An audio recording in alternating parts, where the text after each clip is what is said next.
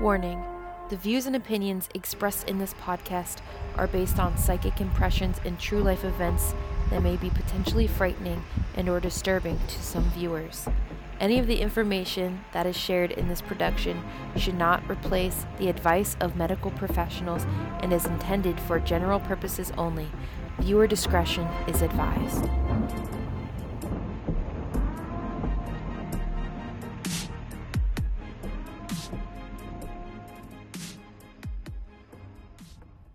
Hello, everyone. Welcome to the Lights at Midnight podcast. We are two mediums that specialize in the paranormal. Our purpose is to shed light on what goes bump in the night. That is why we call this podcast Lights at Midnight, aka Lamp. In last week's episode, Yeah. we decided to talk about dark spirits. So basically, what we covered were fallen angels, demons and devils. Shadow people, Yes. interdimensional extraterrestrial beings. So we covered everything that's in would be more you would think into a spiritual sense, like things that actually exist in other places. And now we're going to be talking a little bit about that, but we're going to be getting into elementals, parasites, bugs, cryptids, human created spirits. We're going to have a little conversation about that. We're going to have a conversation about an energetic actions like curses, hexes, even portals and vortexes. And then I think that will cover all of our malevolent side of the duality aspect, the dualism aspect that we are bringing to you this whole month. So, in the next episode, we will go to benevolent things and our experiences with that too. hmm Chasity, what is today's recording called? Release the flying monkeys. Fly, fly.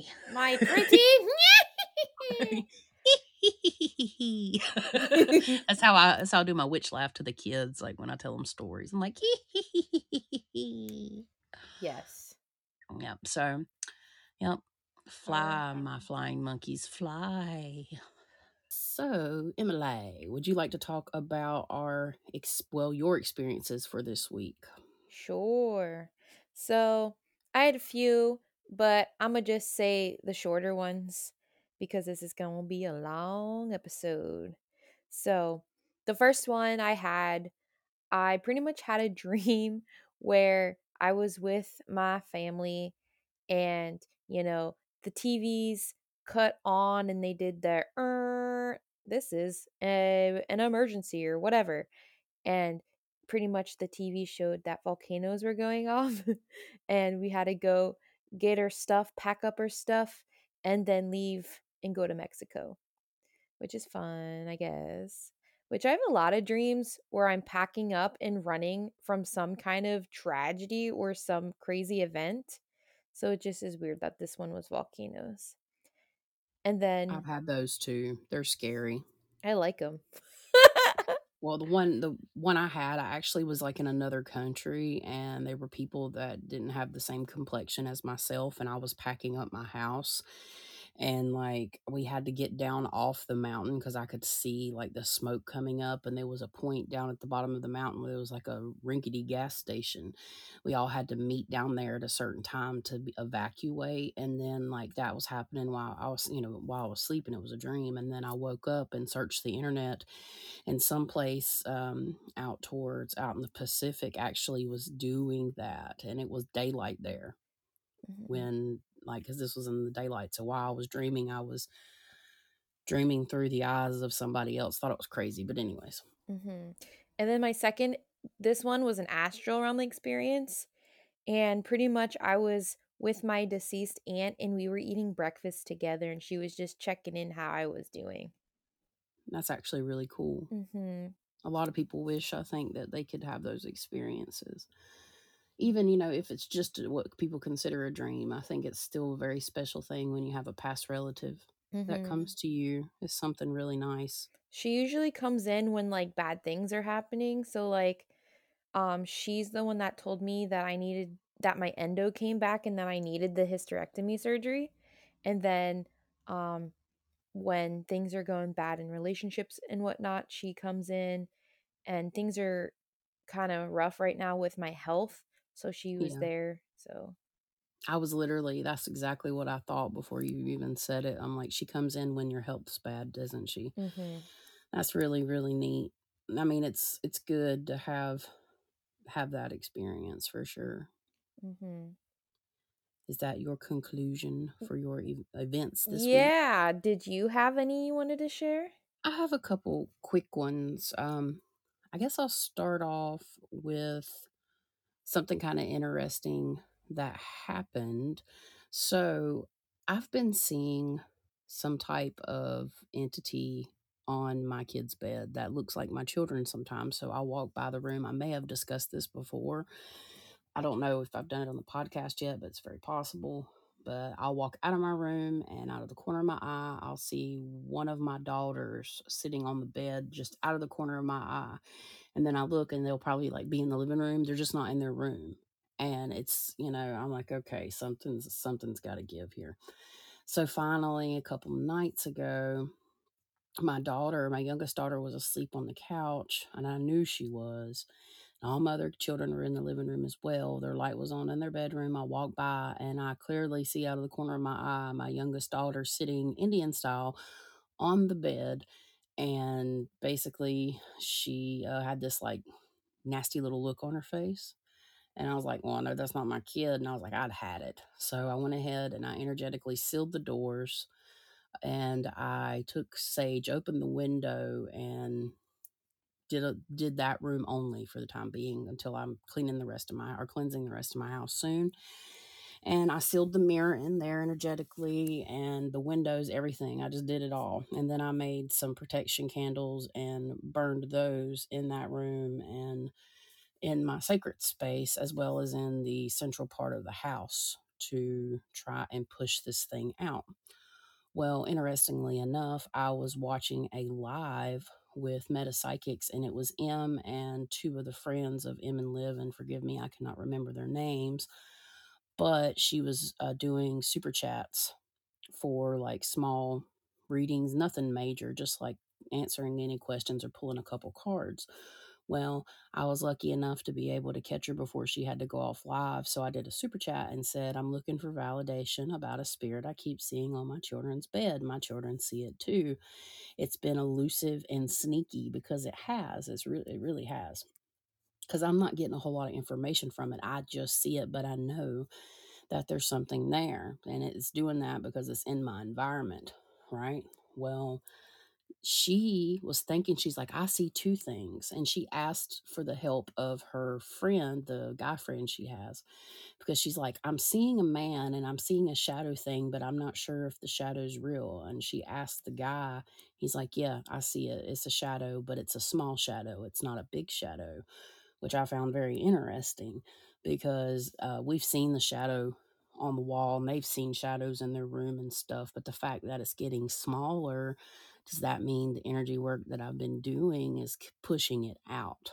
So it was very nice to get some validation from another medium that I don't particularly have too many conversations with. Like, you know, me and Emily constantly talk, and me and a couple other people do as well. But it's nice to have an outsider perspective on, you know, yep, they see it too. And the the guy that's here is actually helping with the shadow to keep it away from the children.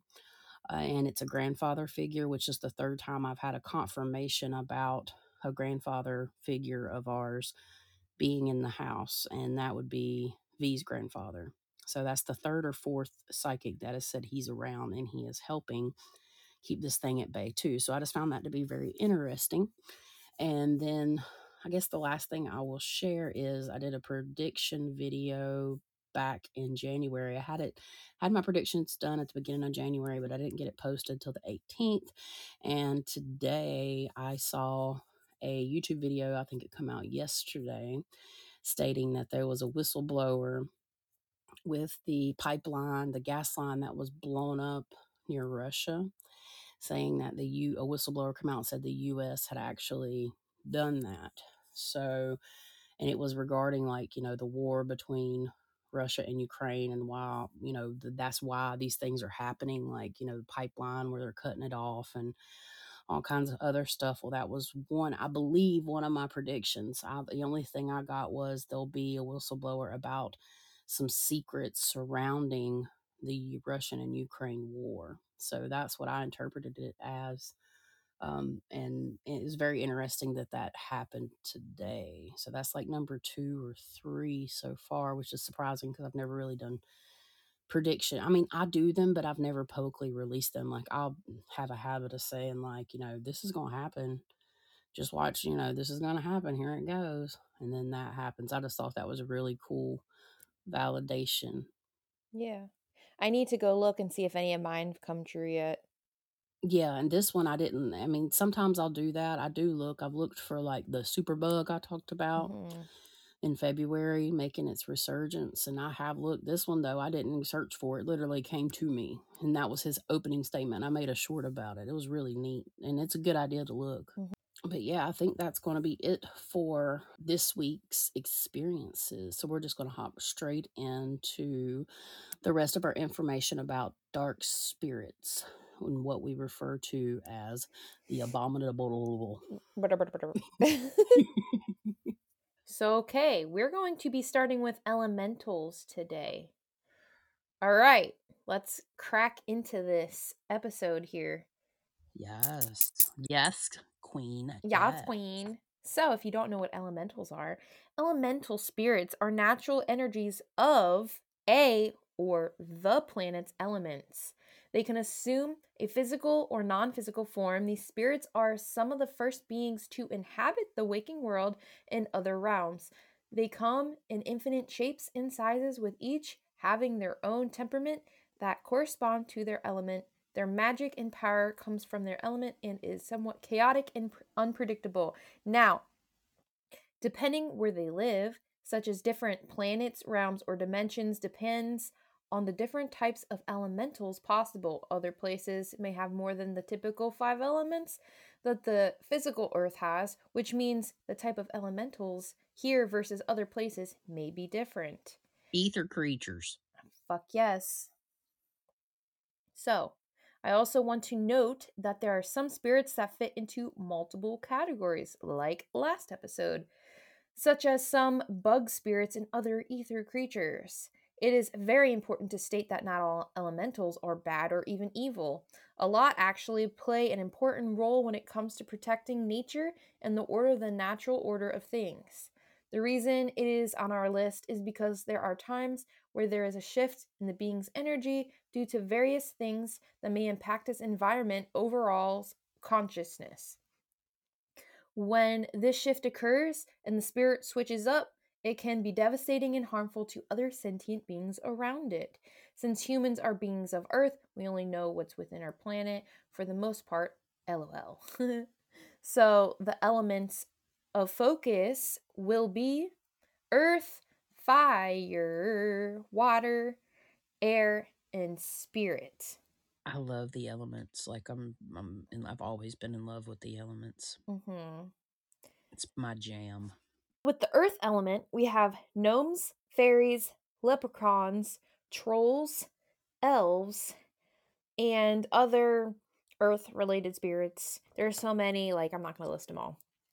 So, it represents material possessions, fertility, stability, hard work, nourishment, and order. Earth spirits may be seen in the physical aspects of the earth, including forests, mountains, and other landforms. Earth spirits work with consciousness and combine earth, air, water, and fire in practical and grounded ways. Earth is closely connected to physical senses, so clairsentience, we, which is what I am. Um, Capricorn, Virgo, Taurus. And then we have the fire element. Um, when I was doing research, I didn't find many like spirit beings related to fire other than salamanders. And they can appear in like orbs and stuff that glow like fire. But so we have fire represents power, vitality, transformation, passion, strength, and drive. So fire beings, It- sorry, fire yeah, beings, they actually can I I feel can exist within fires here on earth because I've actually caught some in cameras and like you can just tell there's an energetic presence and I think certain types of elementals exist within flames and fire itself. Now, if you look back on our TikTok page or our Instagram page, you will see um, that I have a post about something that I caught in a candle I made for Emily before she went to the West Virginia Penitentiary. And it actually, in like the uh, light that was produced, now it's not fire, but it was produced from the flame itself, I actually found a, a picture of some, like a, like an entity and like it's so striking once you see it that there's no way your mind can actually create something that detailed among many many people because i mean everybody's seeing like the same features and some people see a little something different but overall yeah there's i think uh, elementals come that way and i do have an example at the end of a kind of a mixed elemental but anyways i wanted to add that in about fire because um, that's what i know about fire. There's a lot of entities to do with it though. Just wanted to add that real quick. Mm-hmm. Yeah, and I agree. I think all of the elements have their own spirit within the actual physical yeah. element too. Yeah. It is invoked for power and action. The fire element is associated with two opposites, creation and destruction. Fire elementals also have the ability to clean and purify all low passions and all vices, helping to make a change that allows improving everything that hinders one's development. And so the um, the signs connected to fire is Sagittarius, Leo, and Aries. And then we have Wata or water. and we got the Undines, Nixies, Naiads, Ondines, mermaids, sirens, water spirits, water nymphs, etc. It is associated with the soul and represents everything that has to do with emotion and intuition. Water is ruled by the moon and deals with healing, cleansing, emotional release, clarity, inner reflection, and forgiveness, and has to do with Scorpio, Cancer, and Pisces. Yep. And the water is like the most um, clairvoyant of all things, it said. Like, not clairvoyant, but most psychic thing of all. Now we have the air element. And so sylphs, um, and those things, from what I can tell, they look like beings that look like paper but in the air, but made out of air in clouds and stuff. They're kind of weird looking, but they're kind of cool at the same time. But air represents intellect, goals, ambition, fun, communication, and strategy. They can be the most mischievous in character and they represent thought. They are directly related to inspiration, knowledge, communication, and travel. The air element may represent or present as dancing, singing, performing, and expressing oneself in artistic ways. It induces feelings of celebration. The air element induces cheerfulness, levity, laughter, amusement, and delight. It reminds us of the joy and beauty in life. The quality of air allows for a flow of art and music into our lives. They can transform weather patterns and work with air. And the signs are Libra, Gemini, Aquarius. And then for the fifth element, we have spirit, aka ether, some people call. And so all elements or elementals work closely with spirit. Ether is the bridge between physical and spiritual. It is the universal energy that fills all spaces, present in all things. And then we have elemental duality, since we're doing a duality thing. We have elements can influence a variety of emotional, positive, and negative states.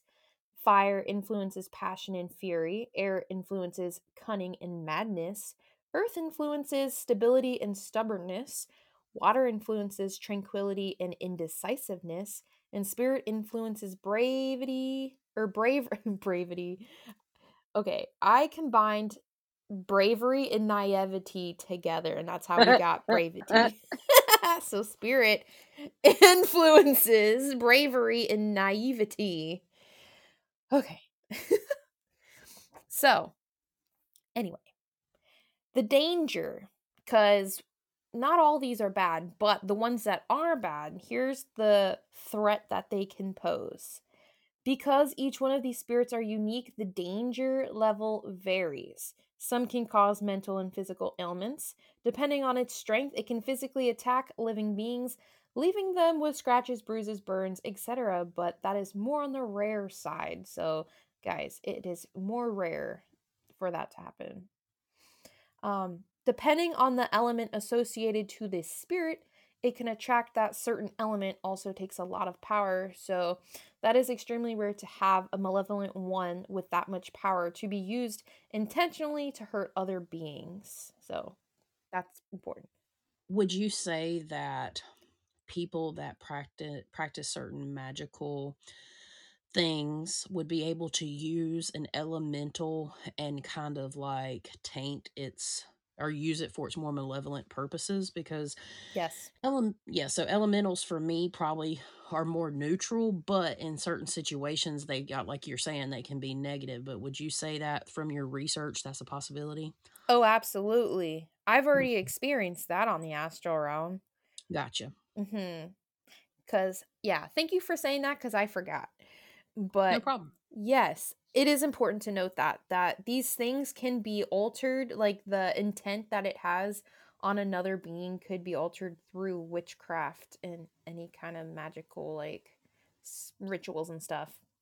So, yes, that is important to note. I was just gonna say that's so interesting because the thing that I saw in your solar plexus had like craters of Earth, like it looked like something like an asteroid had landed, or it could turn into a volcano, like a pit volcano or something. Like a, it was just like a Mhm. pit, and it had Earth around it. So I'm wondering if it's some type of elemental entity. I just wanted to add that in because it's a mix Yeah. between fire and earth.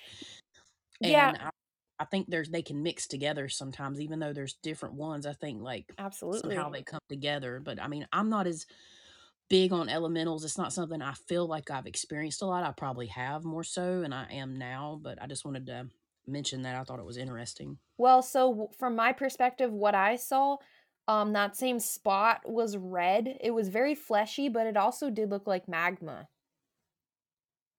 I agree. So fire, if you mix fire and earth, you can get magma. Right, right. And one of the experiences I'm going to share have to do with that. But anyways, Yeah. So fire can bring on fires. okay, it's not funny, but anyway. Air can bring on winds. So, depending on region in which one lives, somewhat dictates the rarity of certain ones. So, for example, if you live in the woods or the forest, you are more likely to encounter earth elementals. If you live near bodies of water, you are more likely to encounter water elementals. It is actually more rare to encounter encounter a negative elemental naturally I pre- I want to say naturally. right. Luckily, you are more likely to find a good or neutral one. But remember, okay, you had a client with Yes. that lived near a body of water, and I remember seeing in a uh, water elemental. I forget what it is called, but in Japan or Japanese culture, it's the spirit that looks like a turtle, but it has mm. legs like a person, and it it's in the water and it takes children and stuff. Ooh, I haven't personally s- heard of that one, but I, I believe you because there's all kinds of things all over the earth. Like, that's Mhm. crazy. But yeah, that's one of my experiences. So yeah, we're going to talk about the experience part. But um so in my previous house, I had a bunch of shit going on as y'all know cuz I talk about it a lot. But one thing I do remember seeing is a rock spider earth elemental thing and oh, how yeah. how it attracted thousands of astral spiders into my room and there were thousands all over the wall and yeah and it would dangle so the big earth one would dangle from the fan like a creepy oh I hate it with the legs and doing its like uh, Can no you please draw that and make it like a lights at midnight screensaver? Because that's creepy as fuck. fuck yeah I can That would be cool because, like, I want to offer people like pictures, like digital art. Doesn't have to be fancy, fancy. I'm just saying, like, that would be really fucking wicked. Fuck yeah, we'll make it Anyways. a we'll make it a wallpaper. So yeah, it attracted thousands of astral spiders into my room and it covered the wall and freaking gross. But the interesting thing about it, right? So normally when I'm on the astral realm, this is gonna sound cray cray, but you know it is what it is. I have a sword. I have multiple swords, and I like to, you know, attack entities or defend myself, you know, with this sword when I have to. I don't do it like for fun. I don't go around being like, ha ha ha, slice. No, this is for defense only. But I remember when I was trying to chop at this thing, I would hear click clink, click clink from the blade of my sword.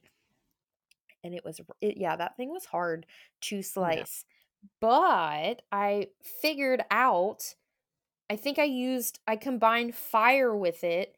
And for whatever reason, it worked. But I don't know why it worked because I didn't think Oh. fire was a weakness of earth. I thought water It was. can be though, even though they complement each other. So this Yeah. gets into the realm of like how I understand elementals and how they work because I remember this now. You were telling me this, Mhm. and I was like, "That's an elemental," because I haven't really like Yeah. got into them like that. And you're like, "Yeah," we got all excited.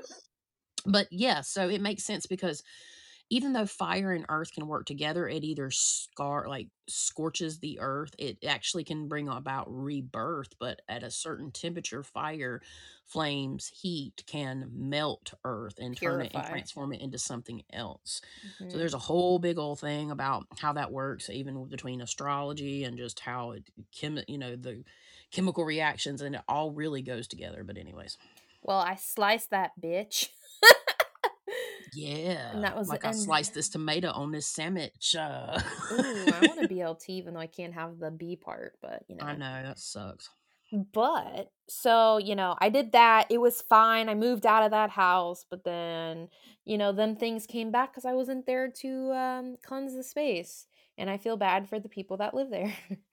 Now even that though speaks volumes. I'm sorry. Go ahead. I was like even though only one person technically has seen it but will refuse to admit they've seen it, but I know they've seen it. Right. Yeah. Right. It just speaks volumes to the area. Mhm. And you may be getting into this or have poked a little bit about it already in elementals, but they stick to certain areas. And this really speaks to like Native American uh, stuff too, and the things that they experience spiritually. Like native indigenous people were very in tuned with their environmental and elemental things. Mhm. which you could make a whole podcast about and i really want to because i have cherokee background and i really somewhere some way i want to do it but anyways You know what really makes me sad? when that when I was nine years old, right? So we have a I, I don't want to call it a landfill. It's like a field behind my house. So it's like we have our backyard and then we have a fence and then it drops down this hill and then there's like a field. When I was like nine years old, I dug up what looked like a fossil of like a foot of an animal and I'm so pissed that I Oh, wow. did not keep it. But it looked like the foot of a lizard. really Yes. that's interesting And I'm so pissed that I didn't keep it. But like, if Allie's listening right now because she's my neighbor or was my neighbor, she probably remembers that. very cool we'll have to bring Allie on sometime oh yeah, it'll get freaky deaky, man. Because i I, would t- love to I tell her everything. right As much as I tell you, she knows everything. right every crack and cranny Mhm. oh that sounded awful not like that you know what i mean That's what she said. Anyway, So I also had another experience with an elemental, but this one was strictly an earth elemental, and this one was more neutral. But it looked like a compilation of rocks with flowers and plants and stuff. It looked really pretty. But it actually did save me from a demonic um spider entity, which I don't know if that per- one per se was uh an elemental. All I know is that thing was evil and um yeah it was essaying people that it had captured. That's and yeah and the and the earth elemental actually rescued me from that sin- like situation Yes, I have a earth element spirit guide. So Yes, you when you're do. done with your information, I will happily tell. m- I probably spoke about it, but I'll go in a little more detail. he looks like um Graveler the pokemon just saying Right, I don't I they sent me pictures of him because you know, I'm not, you know, here's where people unsubscribe. No, I'm not into anime as much as other people, but yeah, I call him Rocky, but if you want me to go ahead and say it, I'll just like, Rocky, Do I it. saw him, um, few months back finally because I don't always necessarily see my spirit guides, I just communicate with them and know they're there, but Rocky comes in and, like, he's think of, like, the Hulk, but made of stone, and the inside of his mouth is like lava, so, like, his being is representative of fire and his outer shell is earth, so that's an example of how they work together, and this thing, like, Hulk smashes like, how I can open in my astral experiences, let me say, how I'm visually able to open up tears in fabrics, he smashes these things so hard they go down through, like, that tear in that space, um, and I've seen I've, like I've I've sent him with people before, and they've been able to validate like, I sent his energy to their home, uh, to help protect. They actually saw the thing, and even though he he appears a little differently to everyone, this thing, if you saw it, you it would be scary. I mean, it doesn't look comforting. It looks like it's going to Hulk smash you to pieces, but it's for certain types of entities that, you know, just need to be taken care of and pushed out, so and I there are more, and it's so interesting, like, I did not know this until, uh, after I figured out I had Rocky, going back to Liv and M, uh, has a rock spirit guide too, so I really would love to hear her story about how what he does for her, but we do different type of work, but anyways but anyways is my thing today, but anyways. Yeah, so now we're gonna jump up ahead to bugs because these kind of fall in somewhat because some elementals can look like bugs and some bugs can look like elementals. Yes. Yas. So, let me just preface this classification by saying that not all bug spirits are bad, but some play an important role in keeping nature balanced while also teaching other beings important lessons that will not be negated. However, there are some that are harmful to other beings and just wreak havoc. From personal encounters, I've noticed many homes and properties infested with them, along with some being spiritual and parasitic attachments to humans and other beings. All living bugs have their own spirit attached to them like all organisms, but then we have, like their living counterparts, some of these bugs become pests and infest places. This could have to do with a certain type of energy located in a specific area that they are attracted to. There might be an overabundance of living bugs in a certain area that they feel comfortable commingling with. Sometimes these bug entities are filled with so much hate and revenge that they look for their subject of negative attention. So, like, let's say you have a person that likes to burn ants alive and they think it's fun. Well, maybe some of those ants could come back and torture you as their revenge. It's kind of Or like maybe, like, the queen ant will come and crawl in your ear while you're asleep. Yeah.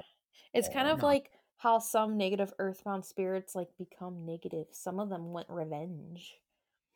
True, and there could be, like you said, an ant spirit that comes Mhm. and, like, you feel creepy crawlies all over your body. You Mm, just never know. Shit gets really twisted and weird. It's like the Twilight Zone. This is the Twilight Zone. Yep. So, some examples we have here astral spiders, astral fleas, mantis spirits, and worms of all kinds. Sure. Um, danger. Most of these spirits do similar things in terms of how they affect or harm humans. While these entities can't manifest physically 90% of the time, sometimes they can, though. Like, you'll be like, "Oh, shit," and you'll see one, but then it's gone. But they do have the ability to attract physical living bugs into a space, which can pose health risks to humans and animals. These spirits can also affect physical and mental health. Some of them eat at your aura and life force, which can directly cause a person to succumb to illness. They have the ability to disrupt chakra flow and create blocks, but also while they're eating at your aura and stuff, that could lower your defenses to attract other negative spirits, and it'll make it easier for them to successfully attack you. And Yes. yeah. And These are one of the most common entities to encounter naturally, and it doesn't take much to attract them.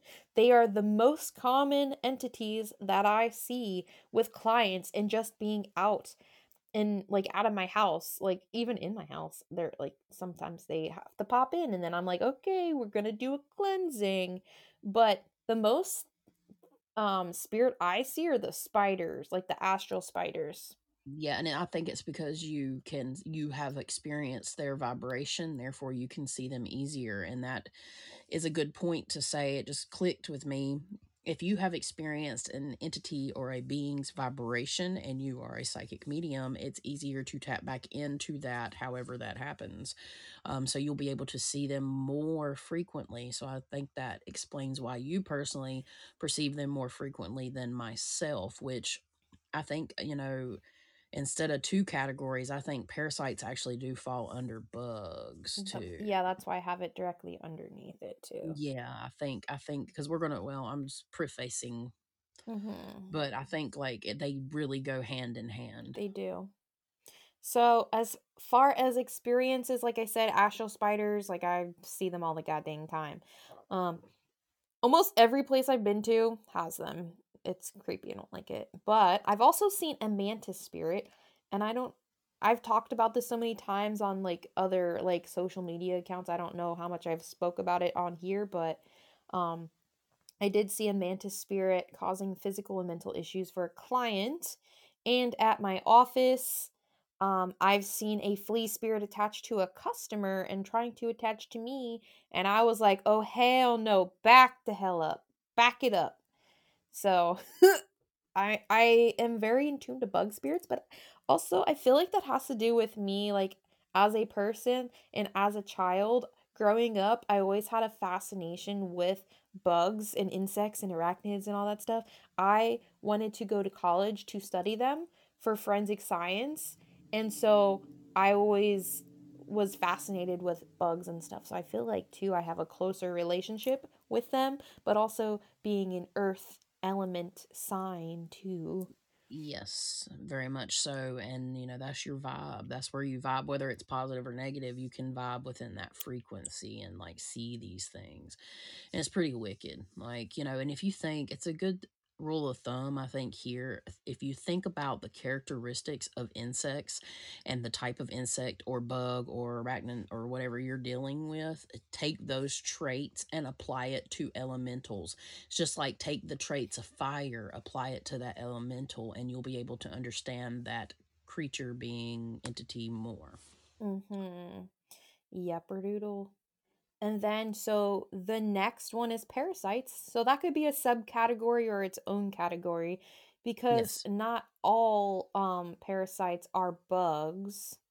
Um but anyway, so these spirits specifically leech off other sentient beings in order to fuel themselves.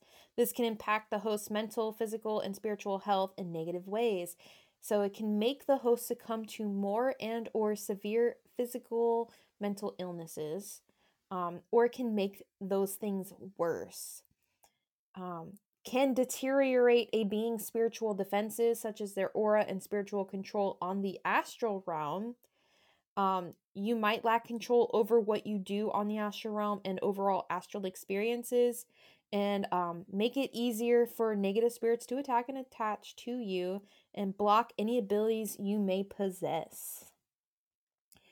Yes. Uh-huh. And this could be a subcategory, like I said, to many spirits because there are multiple types of each spirit. There are bugs, oceanic, familiar, poltergeist spirits, etc., that can fall under this category as well. Some examples are spider spirits, squid spirits, flea spirits, demonic spirits. So, like you have your incubus and your succubus, um, they're pretty much draining you of your life force energy.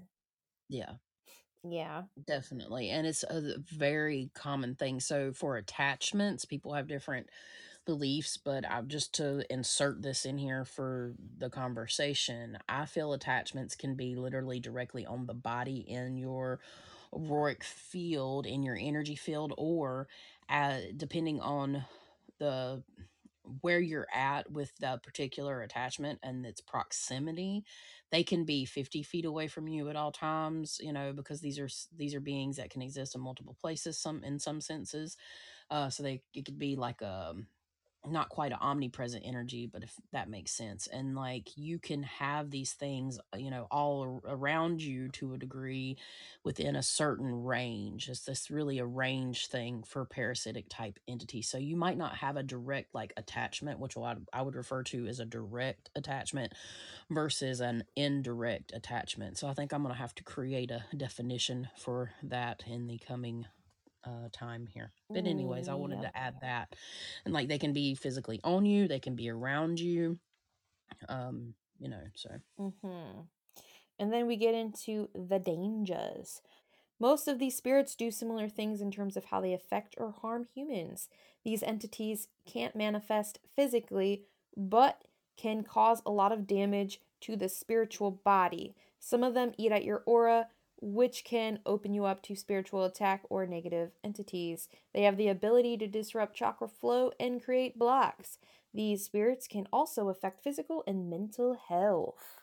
Some eat at a person's life force, which can directly cause a person to succumb to illness. These are one of the most common entities to encounter naturally, and it doesn't take much to attract them, just like the bug ones. So, yeah, yeah, they're definitely the bug ones and the parasite ones. You're more likely to encounter those than demonic ones. I agree because you're more like there's so many more just for the sake of words bugs in the world than there hmm are animals than there are humans so you would want to translate this over to the spiritual because things exist in the physical and the spiritual Yep, and then we don't even know, like, on other planets what other lives exist and what other creatures exist. So if they have a physical body, you know they got a spiritual body. Right, so it translates throughout the universe and dimensions and time, and it gets all cra where your head wants to explode. Reading Rainbow. Yeah. Um, Yeah, parasites, well, I would say the entity that Chas saw inside my body is considered parasitic, and yes, I've and I have some more information I wanna tell you about that, I forgot. Yep, and then the incubus situation that I had a while back, like a few years ago, also I would consider as parasitic. But anyway, Chasity, Mhm. what is your part?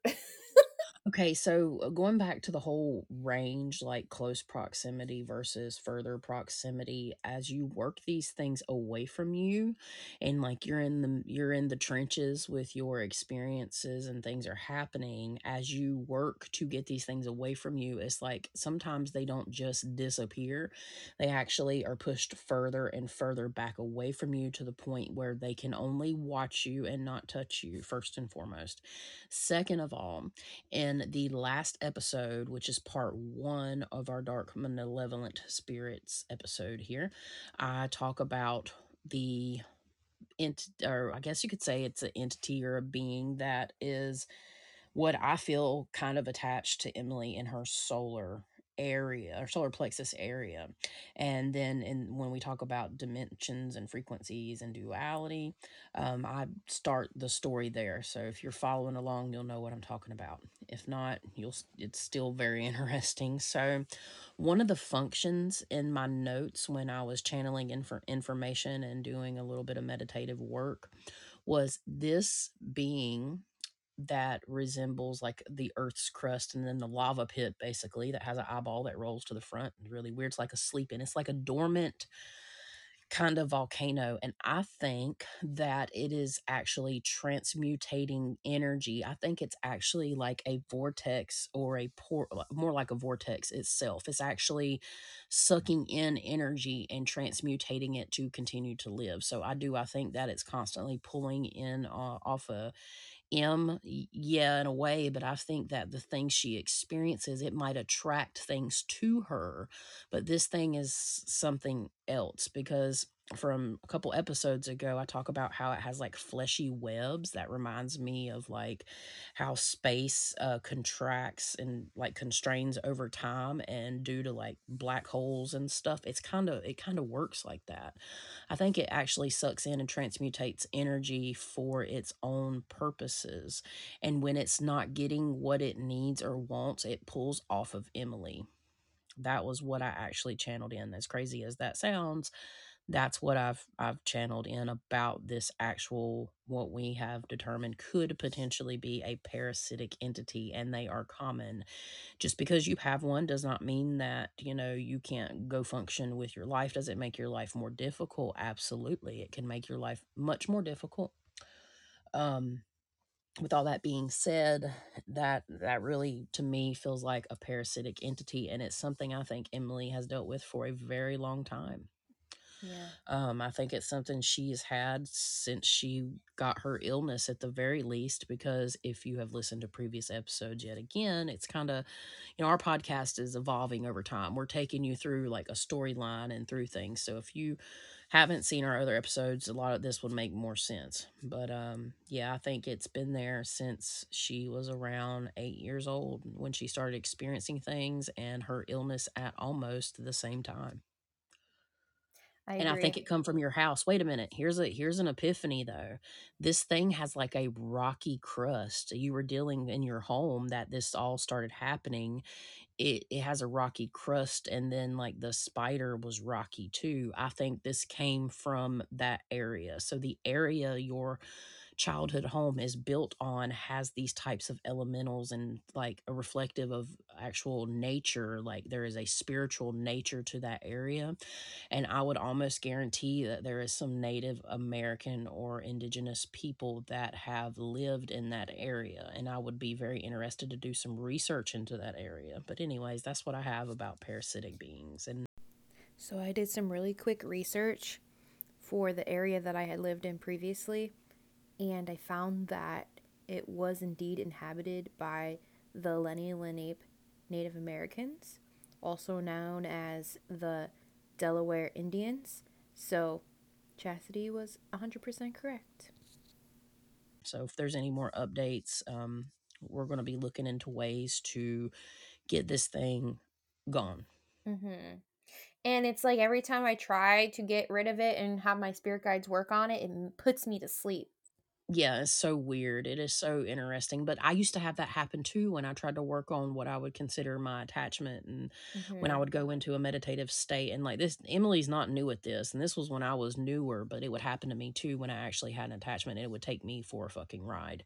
But she's not new at this. She's been doing like astral stuff much longer than I've even realized I was doing it and like telling people about it. So this, she's not you know, a newbie at this, and this still can happen to us. So it's it's just um worthy note like you're not 100% exempt from things even if you are more advanced in your spiritual work you still have to have you know your guards although this i feel has been here longer intuitively it just everything just doesn't leave when you decide to become spiritual or when you start realizing you have psychic abilities. It is a process so something just to say. I want to say I want to add something that we may or may not have to cut because of the um it might be sensitive topic to people, uh-huh. but like so you know how people get STDs and stuff from, you know, having relationships with other people, right? But like what about having like being assaulted on the astral and stuff? Could that happen? I feel like it could. So, yes, I believe that, and I've heard this through other people, and I truly believe that if you have what could be considered a spiritual husband or wife, or you have some type of SA attack in a spiritual sense, because some people think that's hogwash, that's a country term, some hogwash, but it's not. There are many people that suffer from some type of abuse, and a lot of times it could be psychological, but then you have people that never experienced that in real life. You have people that have. A lot of times this happens to people that have because they play in on their pain, emotions, and fears, and then they end up getting some strange disease in their reproductive areas.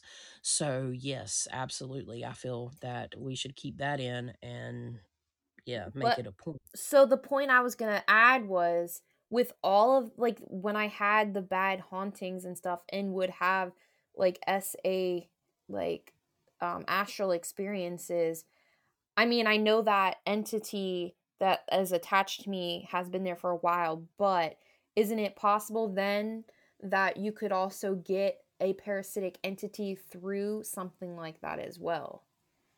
I mean, it's a possibility. I mean, I, I wouldn't see why it's not. Personally, um, I I haven't never experienced anything like that, but I would say it is very possible because there is a ranking in the spiritual world. There are spiritual rules, and I think certain things are attached to certain things, which are attached to certain things. Just like we're all connected, we are all connected. So it does. I mean, if something, it, it would be just a. Re- would it be a reverse of like how you were explaining? You know, you can be attacked by more evil, we'd say evil or bad entities uh, from a parasitic attachment, then a, if that correlates, then why couldn't it work the opposite way? Mhm. Yeah, because my guides were trying to show me that it it's possible, but I wasn't sure if what i what they were showing me and what I was seeing was, like, right.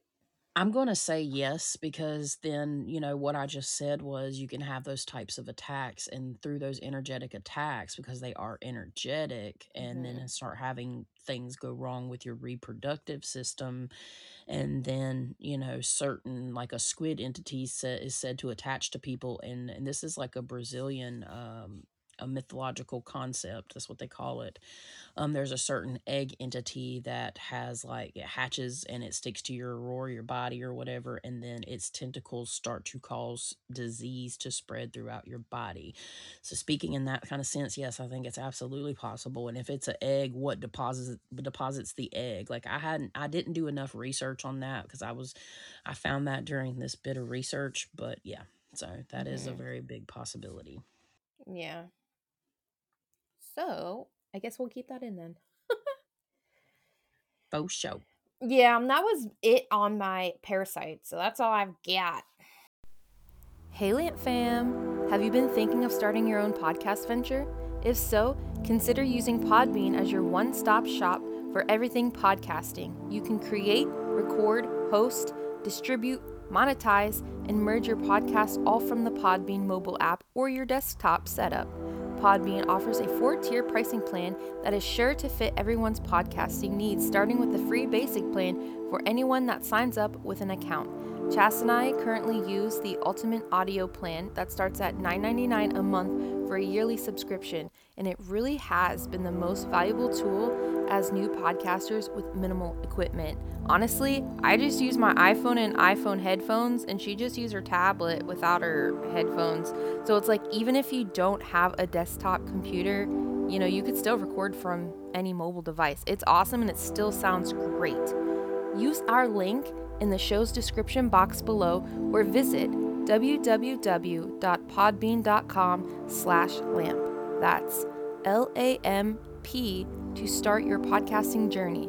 By using this link, you will receive one month of Podbean's ultimate plan for free. You won't regret it. As always, thank you for your support, and now back to the show. Okay, so Emily has just discussed, you know, a lot of earthly things, things that are representative of earth, whether that's the elements or the beings and animals and creatures and all that stuff that's found here on earth. So I figured this was the best place to put cryptids, even though you know, on the level of intensity or malevolence. They could be even above bugs and parasites in a way, but truly, after the description that Emily just gave, the understanding that I currently have, I feel like they fall right under that because they're generally elusive type things, things that are only saw by few, still very much, you know, not uh, proven by science, of course, because that's what qualifies them as a cryptid. But for the identification and placement, basically the definition, they are mythological or legendary creatures known as physical and or spiritual entities that can potentially have a modge podge of animalistic features. Some even resemble humans that are, uh, and it's not presently known to the scientific community due to lack of scientific evidence. So they do not have a body that, that you know, a um, past body of a creature of such. They don't have any physical evidence of them existing, which will bring me to a point later. Those that study entities are re- these types of ent- entities are referred to as crypto. Uh, I'm sorry, not crypto. I said crypto. It corrected to cryptozoologist. I might be it though. it's cryptologists. Yeah, crypto. It says cryptozoologist. So that cryptid zoologist, whatever. We'll just say they they basically yes tits tit tit tit tit tit tits. Yes, so it's the people that study cryptids and the first guy that kind of come up with this was back in the 1950s yeah i know i suck because i didn't remember or write down his name but he's the one that kind of coined that term and it is considered a pseudoscience developed like i said in the 1950s so stories and encounters can be dated back to 300 AD dealing with these types of beings. And they come from every corner of the earth and can inhabit the land, air, and sea. A lot of the stories are derived from firsthand encounters that have been passed down through the generations. Each cryptid comes with its own distinctive identifying factors that cover a broad range of descriptive characteristics and mannerisms that are included but not limited to their physical features, which is uh, varies based on the physical location and eyewitness descriptions. So somebody can see a Jersey Devil, but they see it differently, you know, than somebody else, but it's still like got the same animalistic or human features. Then you have like the Wendigo. People, some people see it as like a humanoid creature with like blood all over it, and it's just wicked, and others see it the way that we're commonly, you know, uh, commonly see it on other things. So the characteristic and mannerisms continued. The feeding behaviors. A lot of uh, cryptids are like, you know, you'll find a mutilated cow and it's no known like animal attack. Even they, even people that raise cattle and had their, or just on a farm and had their animals attacked by other animals. Um, you just can't tell actually what happened. Like the heart's been cut out. Now this has been related to you know, satanic practices at times, but there are cases that cryptids could be the culprit. The threat to humans, so their threat level uh, to humans and animals, is another characteristic or mannerism that is associated with cryptids. Their stealthiness. A lot of them are real stealthy. You know, if you're in the water, it, you know, there's different ways to see them. Think of Loch Ness Monster, you know the sounds and calls. Sometimes cryptids can only be identified by the way they make sounds and call um, call out. Some of them mimicking. Some of them just have their own communication. And then odd smells and or residual biomaterial. Ew. Yeah. So the odd smells, certain cryptids are said to have a smell. Um, I recently just listened to And That's Why We Drink, which I'm kind of new to that podcast. I know, right? What where's my life been? But um, I listened to one and they were talking about somebody seeing an animal and shooting it that was definitely a cryptid and it had a stench. So- But this also goes with things like the Bigfoot and the residual biomaterial, so they could leave behind some substance, kind of like Ghostbusters. But these creatures and their potential existence generally end up falling into the pseudoscience categories such as ghost hunting and paranormal investigation. And ufology. I don't know if that's how they pronounce it, but it's UFO lology. So you the study of UFOs. Okay. So the descriptions of interactions and the level of manevol- uh, malevolence with such a wide variety of cryptid experiences and stories that have been told for millennia around the world, it's very difficult to narrow down all the potential negative interactions that cryptids can have with mankind. But I'm going to give you a I'm going to give it a good shot and try to explain it in a collective way basically. I would like to only focus mostly on North American cryptids in this explanation as well because like I was saying at the you know the parameters of this uh, episode and the previous episode there's just so much to cover we just need to kind of focus on the area we're in and venture out later so, people having experienced a cryptid encounter report feeling watched and or a general bad feeling that sometime that something was hunting them down like prey before they actually see the entity. Uh, generally, you're going to see the en- entity or hear it to know. Sometimes they don't, though. They don't see the actual cryptid, but they can identify it through its sound.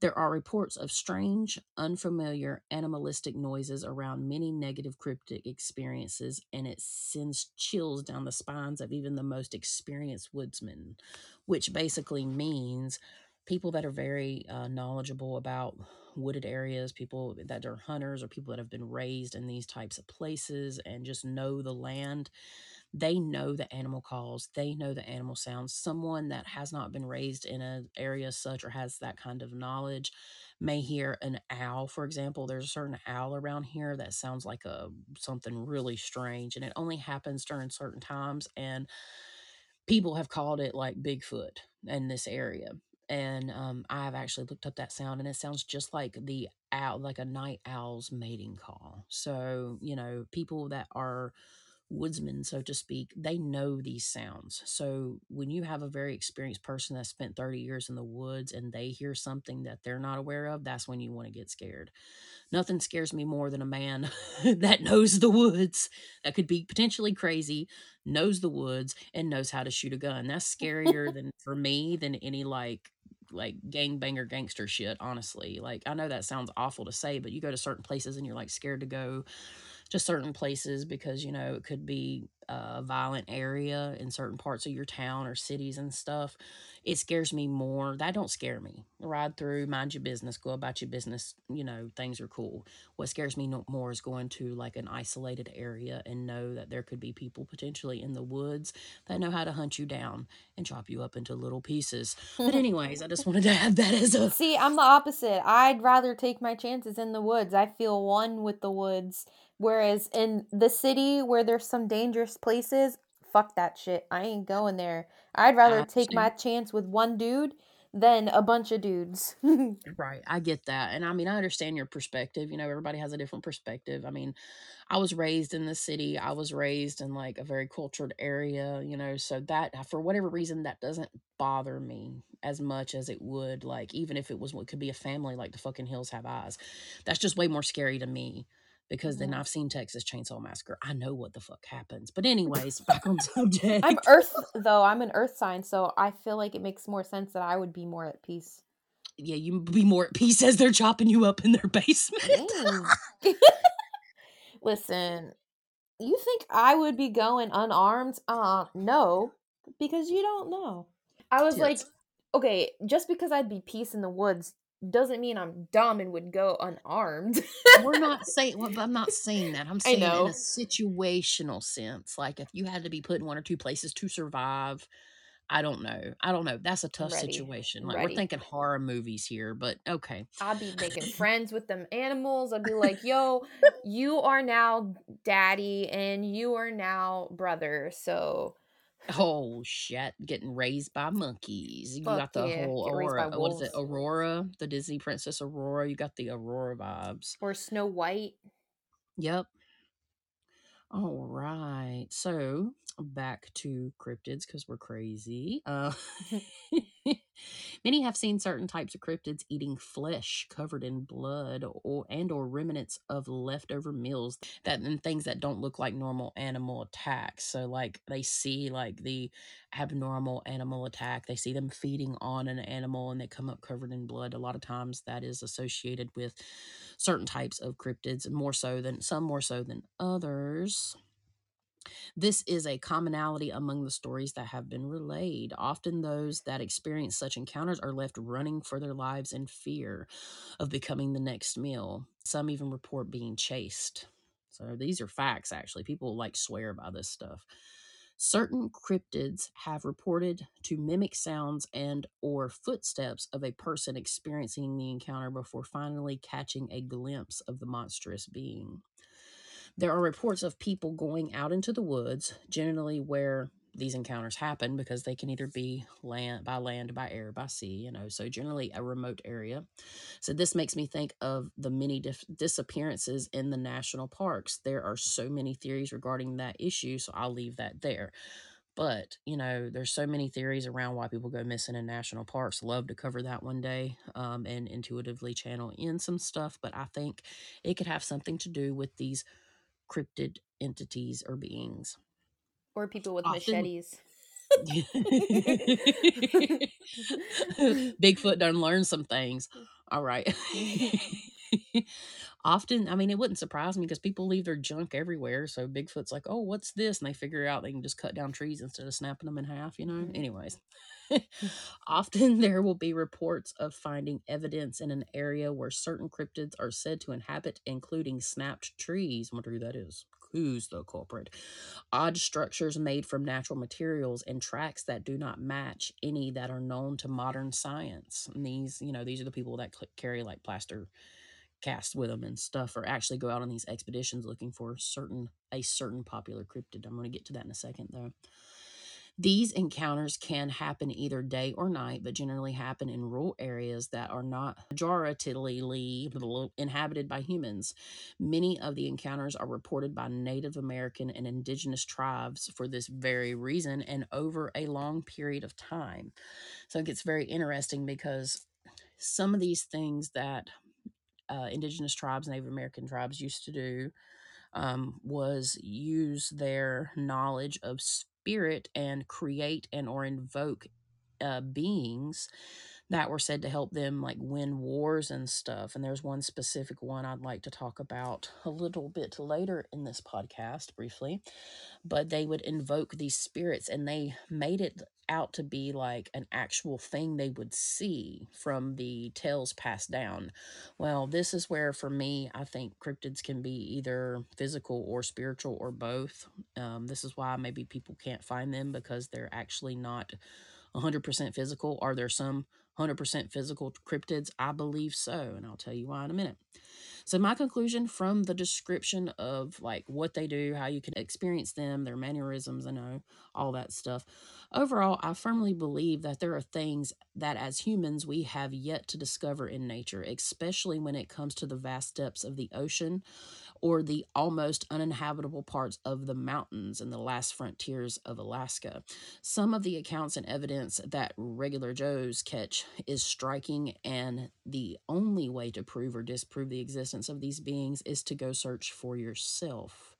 Um, you know, people have photos and casts and all that, but you know, they're saying this is we can debunk this and they, we can debunk this. But there's a lot of people that actually go on expeditions, especially for the Yeti or Bigfoot, whatever you want to call it um, you know, and they go out and they search for these things and they come back with evidence. Now, is that evidence made up versus whatever else? Well, that's for, you know, the public to decide.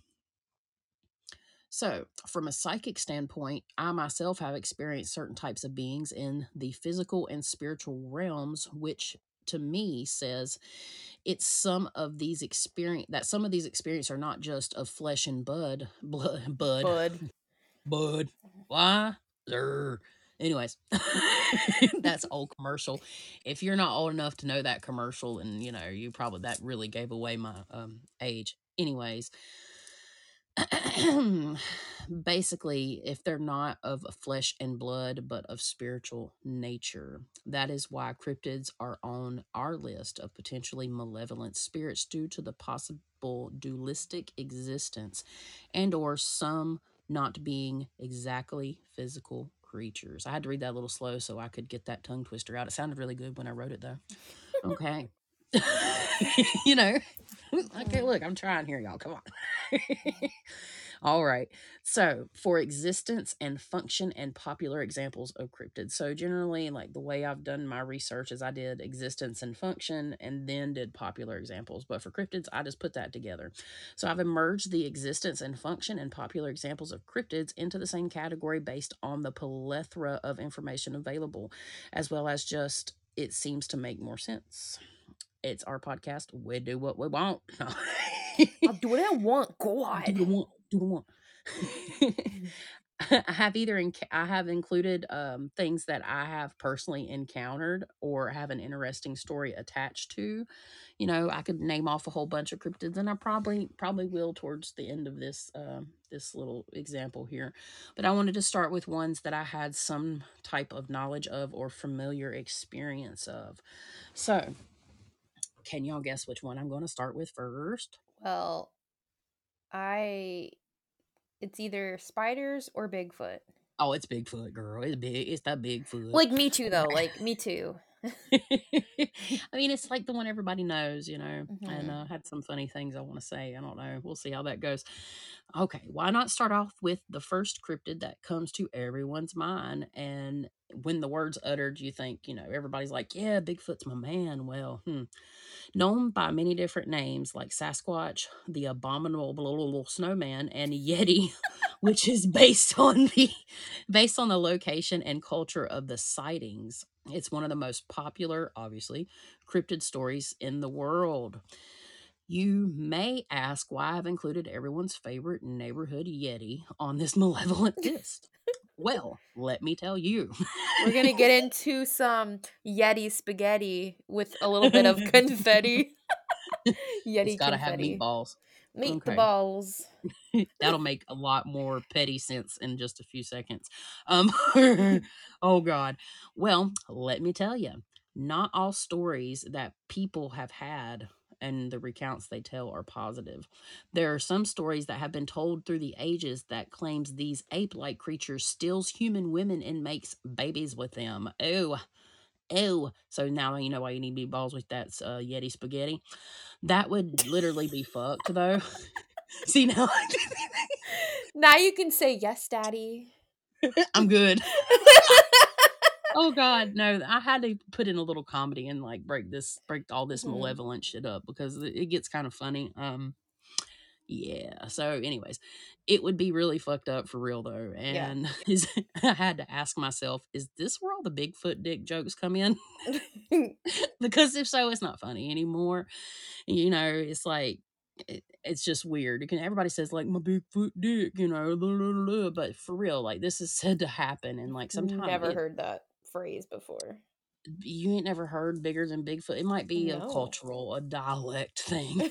but yeah, that's something that a lot of people joke about around here. But then my reference was, you know, how really big is Bigfoot's dick? And then like Betty Sue speaks up from the other side of the room. You wouldn't believe me if I told you, because it's saying for real, like people have been, and I'm, I joke about it and I shouldn't, but at the same time though, like for real, eh, people say this has happened to them or they're never seen again. And they also make another type of cryptid species that's half human, half Bigfoot. Also, um, there's an account that I read a few years ago that talks about this little old woman living in a cabin. And she lived in this cabin for quite a while. She was an elderly woman. She may have been of uh, indigenous cultural background, have an indigenous cultural background. And she knew about these things. Well, there was a woman in her family that like moved in like in the same area. Uh, I think they could actually see each other's cabin, and the woman was like leaving out like things to pacify these creatures. Well, and by doing so, um, you know, the lady thought she was crazy. Like, yeah, okay, whatever. Well, the lady that moved in, the new like neighbor, started having experiences about the Bigfoot and eventually ended up seeing them. And ultimately, what happened was, is the lady was like, she knew the ropes with them, but something happened where she wasn't able to pacify, like leaving them out stuff so they wouldn't come in her house. It was almost like a protective thing that they actually broke into her house and took the old lady. And now this is supposedly a true experience um, passed down through the generations. You know, and then obviously Bigfoot is, you know, or the Yeti is very, um, a very interesting story because you hear of like, you know, they're harmless, which I think maybe some of them are. They're they're supposedly different species, of course, like I said, and I believe in Bigfoot. Like, look, if there's, you know, the things that we believe in, if I couldn't believe in a Bigfoot, then, you know, I'm just saying, Bigfoot is real. I think a lot of people know it. Can they exist in a physical form? I think they are. Can they exist in a spiritual form? They very well could. But I think they're just very elusive creatures that live in the cre- crevices and cracks of certain places around the world. Chasity. Chasity. What? I was gonna say, I have an experience with the sassy squatchy. You got sassy with Sasquatch? No, but I have an experience with Sasquatch. Okay. Can I share it? No, absolutely not. Why are you asking me? Okay, now go ahead. okay, so A, I had a Sasquatch Bigfoot experience and I was doing a meditation for somebody. I was looking into some entities for a friend. You probably know who this friend was, but so I was looking, and during my astral realm travel, I came into contact with a Bigfoot. So I believe they're fully um, interdimensional, so they can appear both on the physical and on the spiritual.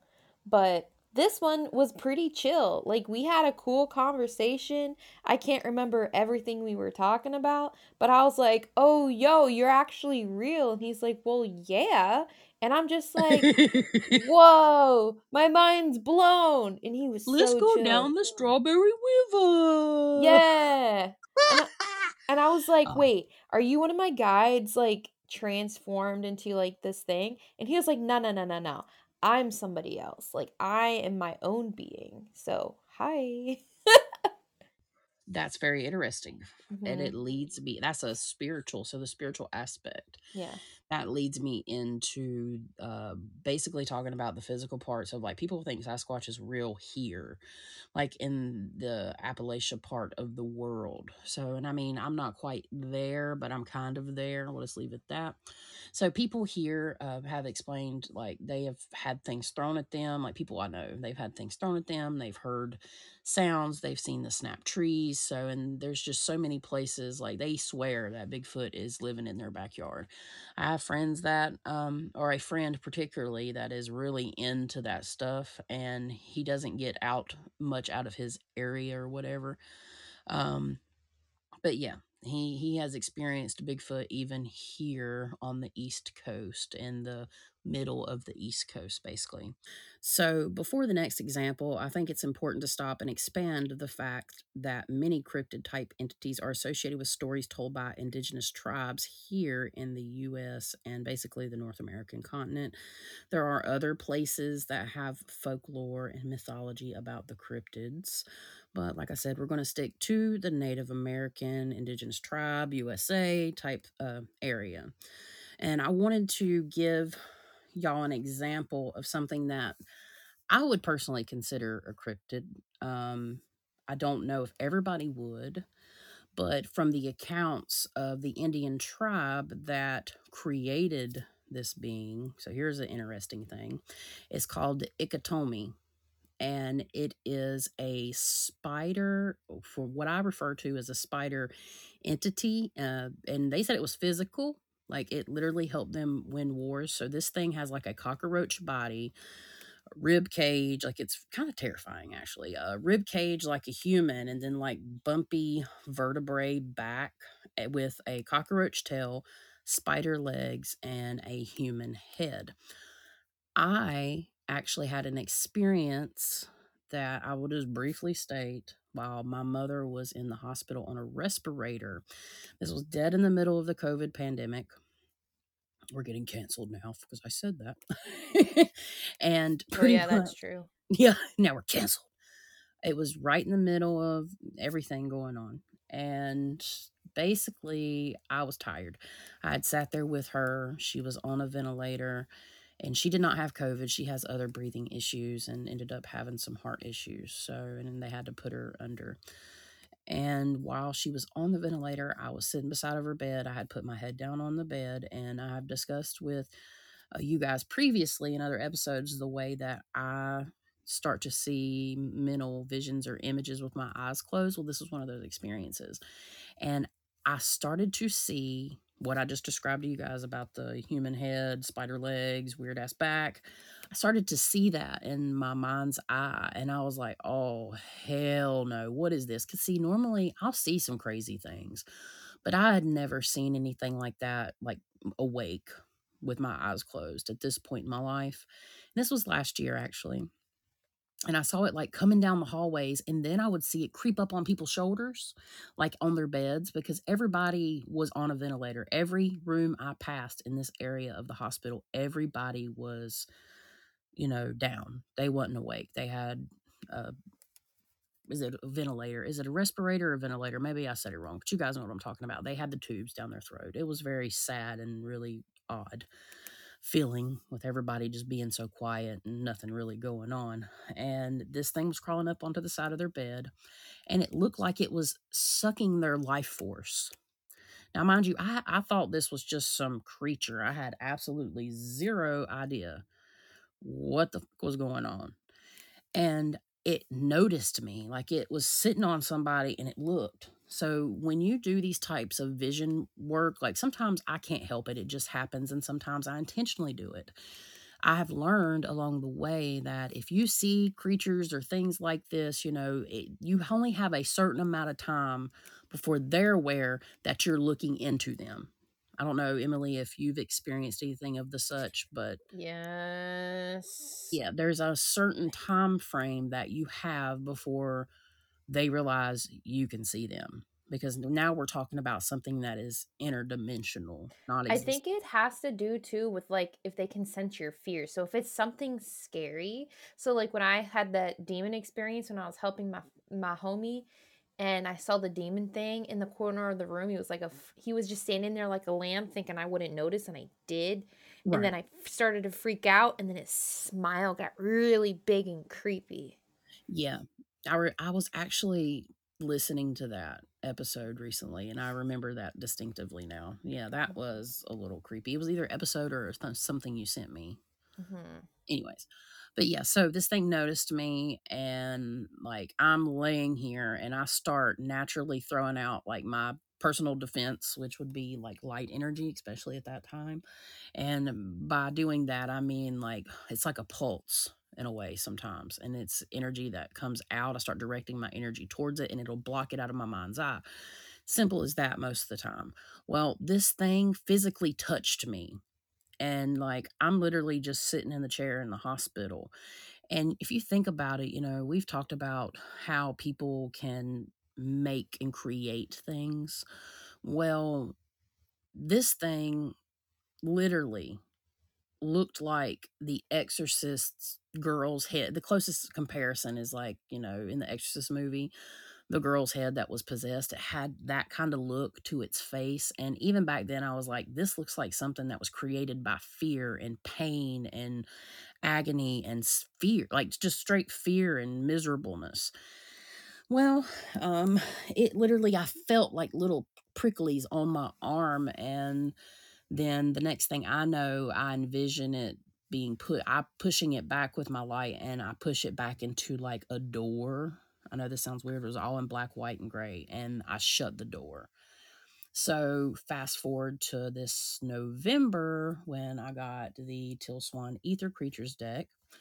I'm flipping through it. I told everybody like I still owe my fans or uh, followers rather a video, and I'm going to get to that. But because I've talked about this before, if anybody that listens knows, basically, I was flipping through that card deck, and right there in front of my eyeballs, and I had seen some things that looked similar, but this was dead on except for the head, and that's when I was like, okay, that's some validation you know, you can believe me or not, but it, it literally tripped me out so hard because, you know, there's the, you need the validation when you have these mental experiences. Being, I'm pretty sure I could classify myself as a mental medium at this point uh, because as much claircognizant abilities that I possess and just knowing things and then the clairvoyancy and like seeing things that's happening in my mind but when you see something i've never seen this thing before like ever. I've seen like weird spider creatures but this was to the t the way i described it except for the head. Come to find out please i don't know if it's the shawnee tribe but it's one of the tribes from up north was said to have conjured this being, or ent- it would be a being, I would assume, or entity.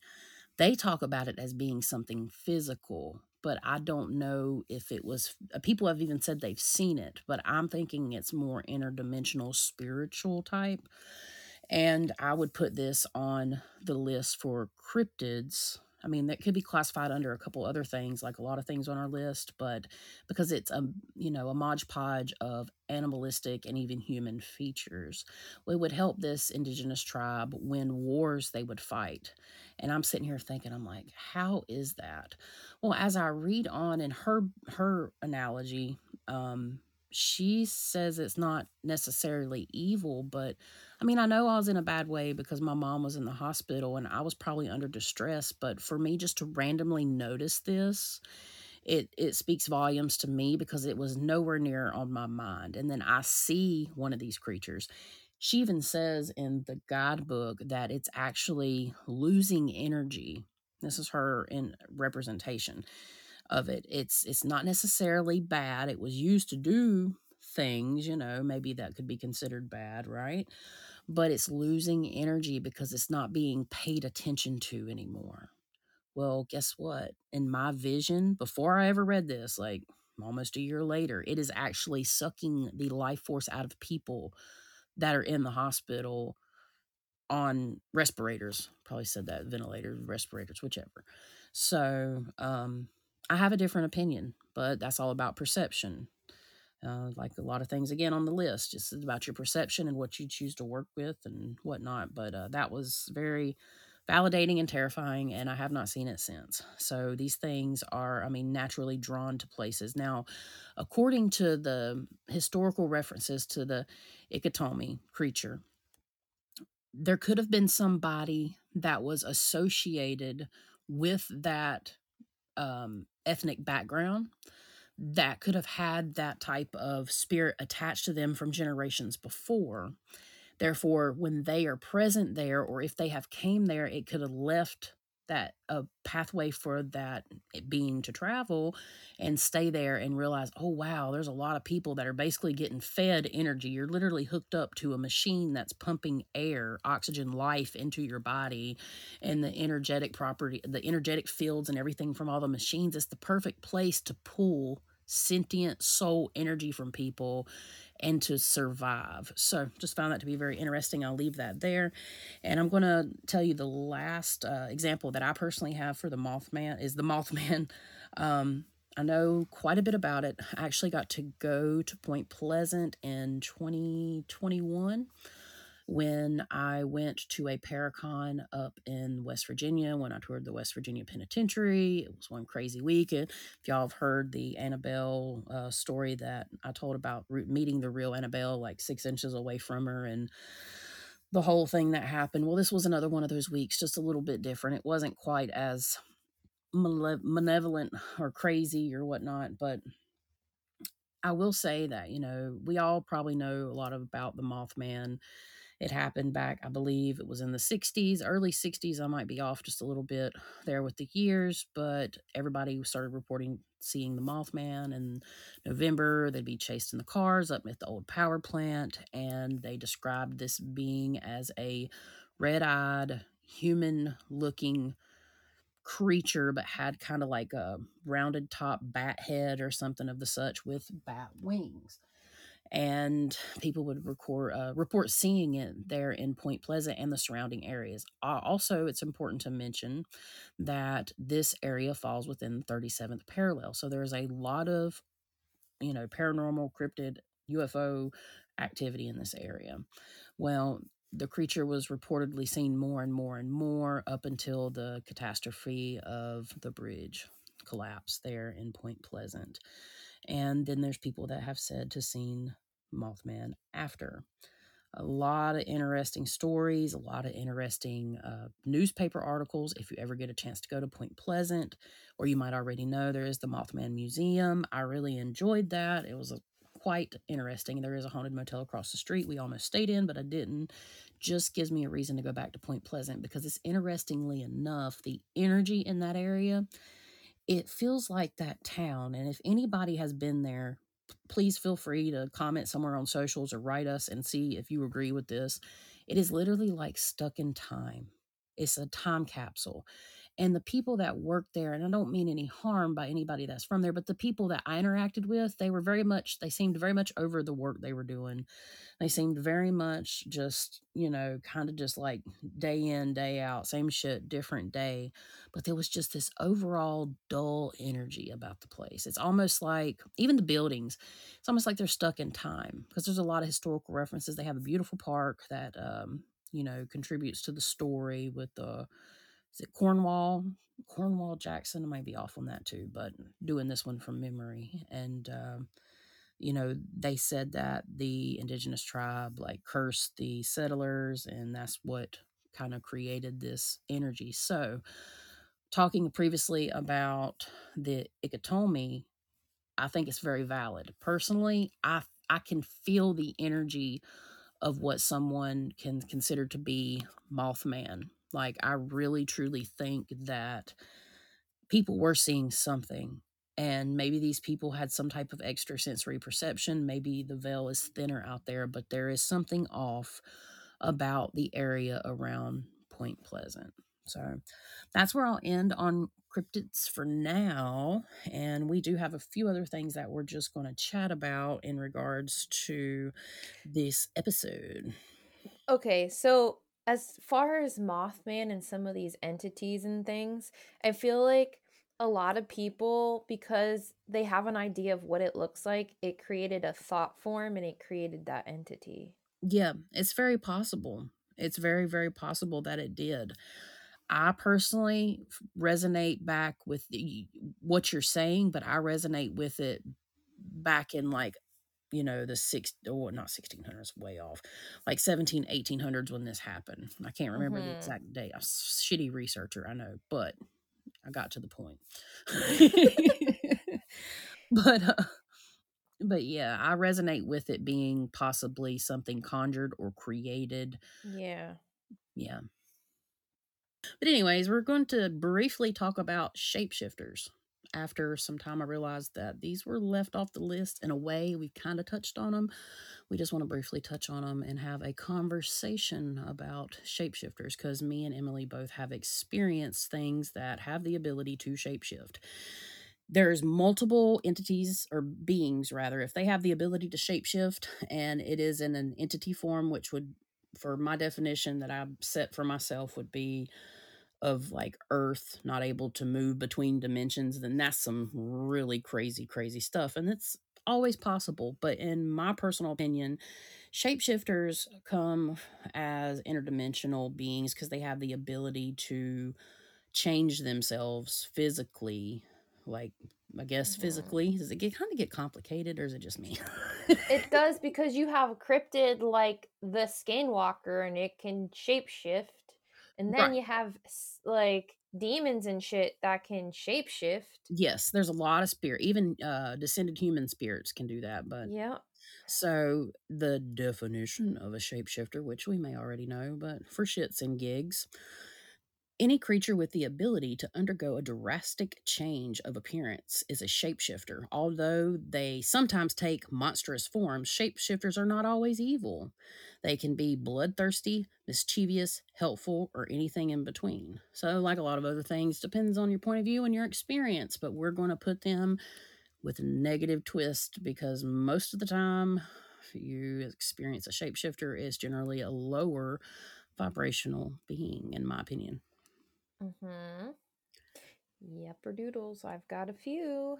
Mm-hmm. And so basically we hear stories of a man walking in a store and then he's never seen again but then they see a random animal or he's out on the countryside and like they go from being human footprints to paw like you know paw prints or vice versa. So you know shapeshifter is a shapeshifter. If you're seeing physical prints it's also said that ghosts can make physical you know footprints. So that's what i do. I'm sorry. Ghosts. But you know that um that kind of you know it was a really easy explanation for what they do. Their special abilities, though, they say that shapeshifters are as diverse in their abilities as they are in their appearance. Even shapeshifting, the trait which unifies them, is something more of a curse than an actual magical ability. In ancient mythology, shapeshifting is just one of the endless magical abilities used by godlike characters. In trickster folklore, shapeshifting is the character's only magical ability, but they combine so much cunning with their shapeshifting ability that they are still a powerful force. In romantic fairy tales, shapeshifting, shapeshifting is a burden upon powerless characters who have usually been tricked or cursed by a more powerful magic being. Can you, Emily, tell me what one of the fairy tales was that that relates to? This is a pop quiz. Oh, the the Princess and the Frog? That's a good one. Yeah, I was thinking Sleeping Beauty, but that's close Oh. enough. That works too. Yeah, you got the frog prince where she has to kill. You know, yeah, I get it. Yeah. I just thought. Oh, was, because the evil queen lady turns into a dragon. look, Or I'm, the witch lady turns into a dragon for uh, Sleeping Beauty. Yeah, that's true. There's several references in fairy tales, matter of fact, but the one that just come to my mind is the sleeping, not Sleeping Beauty, but uh, Beauty and the Beast. For whatever reason, I was thinking about how the witch turned him into the beast because his attitude. He had an attitude Shrek. problem. Yep, Shrek. Shrek. There's a lot of fairy tales that have to do with shape shifting, which is when you think about it in that form, it's like, damn, Disney, no wonder we're all into the paranormal.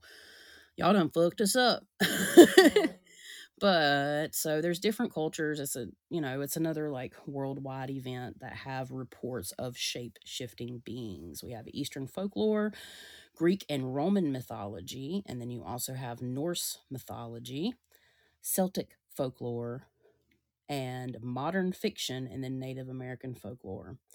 So, real briefly, I want to discuss a little bit about Native American folklore, and it kind of ties back into some of the stuff we were talking about. The Navajo people and many surrounding tribes have a tradition about skinwalkers, a group of witches who are able to change into coyotes, wolves, fox, owls, and crows. While the skinwalkers certainly aren't friendly to humans, they aren't particularly dangerous either. They enjoy scaring people, but they have never caused anyone physical harm. So, I mean, I've personally experienced um, an entity that has shape shifted. Uh, I've had things transform kind of in front of me, mostly though in just my mind's eye or dreams, where they kind of like shapeshift into something else. Like maybe they come as, especially really evil, what we would consider possible demonic entities, shapeshift from being a child to like a Mhm. monster, for example. So, um, it naturally, you know, shape shifting entities, uh, maybe Native American cultures, like say trickster prank type energy. I can see that, um, especially for human spirits, maybe even earthbound spirits. Some earthbound spirits have more power than others, but that's pretty much what I have personally to say about shape shifting. You have anything you want to add or any experiences? Yeah, so I've had during my really bad haunting, I've had demonic entities pretend they're other people to try to get me to do certain things. And a lot of the times there's just one little bit of detail that's off and I was able to catch it. But like I know devils and demons are notorious for doing that to trick somebody into doing a behavior that they otherwise wouldn't do. Yes, or Um gain a trust, basically. Yeah. And then like demonic entities, I've had them turn into children to try to, you know, trick me and I'm like, "Ha ha ha, I know you're a liar." And yeah, and I've had um entities try to turn into people that I personally know, like my boyfriend and or friends. And like the one time they tried to I guess they hugged me, but I know like my boyfriend has a tattoo on his shoulder and I felt like I could feel it and I'm like, mm, I don't feel his tattoo and I looked the tattoo wasn't there and I was like, "Ha, you're not him. Nice try." Right. And did something what happened after that? Um, the You're whole illusion disappeared and he disappeared because I was like, "Bye, Felicia." right. Well, I I wasn't playing games. Was Right, not right. playing games. Well, I can relate to that in a dream. I had a dream that my son, he looked a little bit older in this dream, but something was off about his face. And then he smiled at me and he had these real fucked up teeth. Like, and I mean, I don't, I'm not trying to make fun of people that have any dental issues. Like, I understand if you do, so please don't take it that way. You know, healthcare is crazy and not everybody is fortunate enough to have that. But so don't take it that way. But I mean, like, they were, they were like demonic looking or evil looking. And Mhm. um, it just smiled at me, a real creepy smile. And I realized, like, I had already learned the fact that, you know, certain entities can pose as something else. And we're actually, we're taught to look for that in our dreams and experiences, astral experiences, or even physical, like eyeball experiences. But the next day, after that quote unquote dream, my son was running with the dog in the hallway and where our steps are there there's no like gate or nothing it's just hallway and then step straight down. And the, he was running with the dog and he just all of a sudden like he said he felt like he got pushed almost like Onyx jumped up on him, but he didn't feel nobody touch his back. And he literally fell on the crown molding on the floor corner and literally poked a hole straight through his kneecap. We had to go take him and have it cleaned out and have uh, stitches put in. And he's bleeding. I mean, it was a hole. You could see his kneecap. And that's when I was like, and this was when I kind of was starting in the middle, like not in the middle, but at the beginning of me trying to fight back like they try to mess with you and your family when you start to try to push out negative energy and or entities from your life that you have picked up along the way so that would be my example i'd like to share for shape shifting Mhm. And doesn't it say something like in the Bible where it says like demons or things of darkness will try to appear as something light? uh, yeah they try to appear in the bible it i can't quote it exactly but even the devil will appear as an angel of light Mhm. so you know depending on you know your personal perspective or beliefs or whatnot and i mean i can see the validation and i can validate that they Mhm. can appear too. to be something great even like experiences and that rings true for earthly experiences if you want to go that route um, and it's really good to be vigilant in your dreams. And this is just from personal experience. I'm sure Emily can agree. Be vigilant about the dreams you're having. And really, if you're consciously aware and you're having a vivid dream or an astral realm experience, pay attention to the things that look familiar or look friendly because they can go south. Mhm. Yeah. Oh, see, that's why I always say write that shit down because you might go back and read it after like a fresh mind and you'd be like, wait a second, that actually wasn't right. That doesn't feel right. Right. And then having an experience like when from what I just shared, basically, like having that appear in a dream and like, oh, you know, that's really creepy. And then having that happen. I mean, can coincidences happen to a degree? But then to a degree, I don't believe in coincidence. So I believe there is a, you know, reaction or I believe cause and effect and all that kind of stuff. So The next topic we're going to be discussing is earthbound spirits. So, Chasity, do you know how earthbound spirits are created? Or I should say, how do you believe they are created? Um, Okay. Well, so for me, earthbound spirits can be created and or accumulated, maybe that's the word, in a certain uh, particular ways and for different reasons. And those reasons are not just limited to what I'm going to explain, so bear that in mind. But it has been said that earthbound spirits are created when a person passes away, of course, because well that's that's one way. Person passes away and does not transition to the light. So think about what is it called? The insidious movies where they go to the, the neither the Yeah. further or something like that it's the Yeah. The fur further. yeah so think of like the dark world and then like it's everything's like a little different maybe you know if you have a pile of clothes in your bedroom that pile of clothes may not be there it may just be the furniture so like bare like outlines of rooms is how I've personally seen it. And these spirits uh, f- are are waiting for somebody. Um, they are, you know, wanting to they're confused through traumatic events. They don't realize they've passed away or they are in oh, another reason is they fear judgment due Mhm. to certain religious um, aspects. That's a big one. yeah, so there's different reasons why a spirit would be earthbound. And I mean, you know, mostly like the actual person's consciousness still here. I've had experiences where I've felt like I've entered the spirit world and it literally feels like without a body and it feels like a ball of you. You feel kind of like circular and it's your consciousness. But Mhm. as that circle kind of starts to dissipate out, think of like light orbs. Okay. Um, like how we see light orbs. I think that your consciousness, you know, is an embodiment of like something and not necessarily physical and then it radiates out a little ways and like specks of your thoughts are surrounding this circle of consciousness that is your spirit.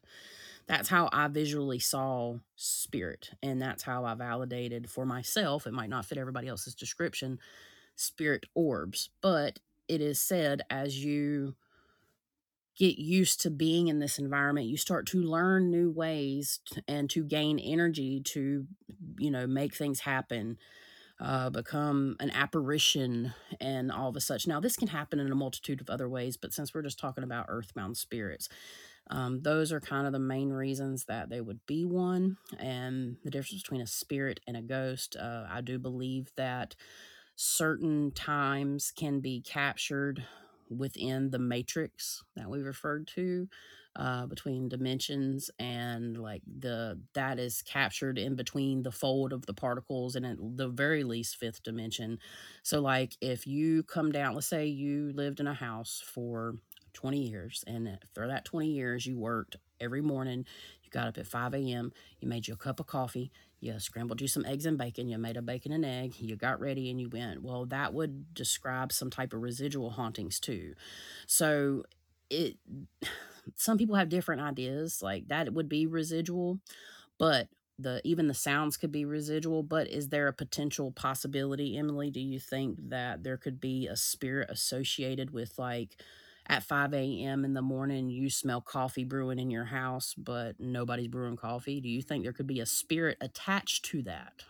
I think it can go both ways because I think, like in this case, it could be a residual energy impression. And so that kind of just keeps looping and looping and looping. But I also think that you can have a spirit that was so set in their ways that that does have a full consciousness and knows what it's doing, but it doesn't like to or it doesn't like change and it likes to keep up with its pattern and will just keep doing the thing because that's what it like to do. Right, and I can agree with that. I think it's not just set in one way or the other, I think it's malleable. So, since we're talking about the darker side of things based on perception and dualism, um, you know, just smelling coffee in your house doesn't fit this bill.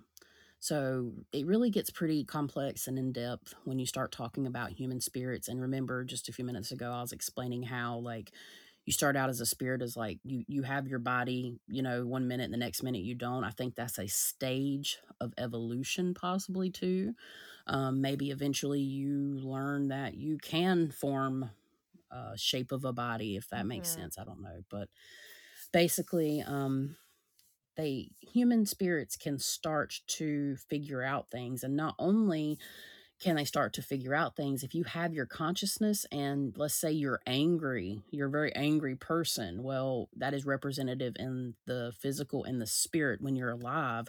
So if you're a certain way when you're alive when you pass away and realize that you no longer need a physical form and you can get away with a lot more stuff this is what starts to go into what we refer to as descended human spirits.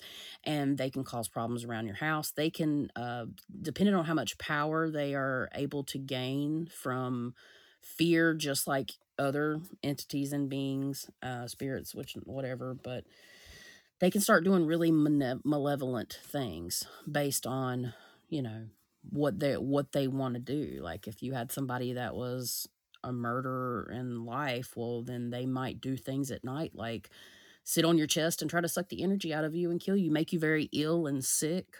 Um, Mhm. Some of these theories I have adopted from Amy Allan because I've I've actually had things happen similar to that and then, like, see them as she has described them. Like, she was she was like the OG to me personally. I'm pretty sure there's plenty of people before her before her that aren't as well known, but for me, she was like the OG, you know, paranormal psychic medium. And Mhm. I did, um, take some of that from her experiences, some of the inspiration, and then translated it and validated it into my experiences, and I I believe what she says, like, she is legit. So, um, Mhm. although, like, that was the start of my journey with learning about descended human spirits, I have actually encountered some myself. They will come to me in my mind's eye, and they will almost like they wanna communicate with me. I have watched them transform from, like, a normal human face in the dark, so that tells me they're earthbound for me, for my psychic abilities. I know a spirit's earthbound based on the, the setting it comes in, and it hasn't ascended because it's not coming from the light in my visions. It's coming from the dark, and it'll be like an old man or something, like a, just their head. It'll pop up, and I'll because they telepathically communicate when you're you have psychic abilities. It's there's no words necessary because they don't have voice box anymore unless you have something that like paranormal investigators use you don't need that when you have true psychic abilities that's how you connect with past relatives it's just different well when i'm like i'm trying to go to sleep please leave me alone. I don't i don't want to communicate right now and push them out. They may transform into something nastier and depending on the strength normally they'll go away but then you might have the earthbound spirit that's attached to the area and this is how you get hauntings and you know, all that kind of stuff that goes along with it and things start moving or, you know, even poltergeist activity can still be an earthbound human spirit. It doesn't just just because stuff's flying around your house doesn't mean it's poltergeist activity. So, Mhm. I would say for me, I've realized that a lot of the descended ones, they so like you said, they take on the major attributes that a person has in their life. So the ones that are the most or the strongest is what they'll carry with them into the astral realm or wherever they go, right? So I mean, moving here, I've encountered a lot more earthbound spirits than I have had ever in my entire life. But um I've had encountered a lot of negative ones, especially in the area that I live in. And I know I think I've talked about it on one of these episodes, but I've literally had an experience where I was in my room, wasn't even asleep. I was getting into bed and I roll over and it feels like or it felt like someone tackled me on the bed and I yeah, saw it was an earthbound spirit. Um it was a big a big guy and he just was angry and I was like, "Dude, why are you tackling me? I'm just right. trying to go to bed. I'm just here minding my own business." Right, and it's Mhm. it's fair to say in your area that there has been a lot of history made and a lot of battles have been fought and there's a lot of blood been shed in and around your area. Therefore, there could be lost souls or earthbound spirits that, you know, sometimes they get caught in a loop too and Mhm. it is fair to say here, before I forget, that there are certain places that end up sucking in human spirits, whether it's a portal vortex area or it's a darker entity that is collecting them like like dolls and using their light the the energy that they have because your soul is made of energy and this is my personal theory a darker malevolent entity that has more power and let's say you pass in a certain place or around the place and you pass there especially like it creeps me out with nursing homes and stuff like that too because sometimes i feel like dark energy spots in there. And if you're not very well in your you know personal faiths or beliefs or point of views and let's say you pass or you're weaker willed because it's a lot to do with your will um, you can actually be entrapped by a darker or malevolent spirit in a certain area and like have your life force sucked. I actually saw that happen one time with a spirit. I won't get into that now, but it's going to be pretty good story when I do. We'll just say it was somebody that was charged with murder. You And know, when we were going over the Charlie Lawson thing, that's what I saw with this family. It looked like a dark entity had them all in chain chains Yep. and was holding on to them, and that's why they're stuck there.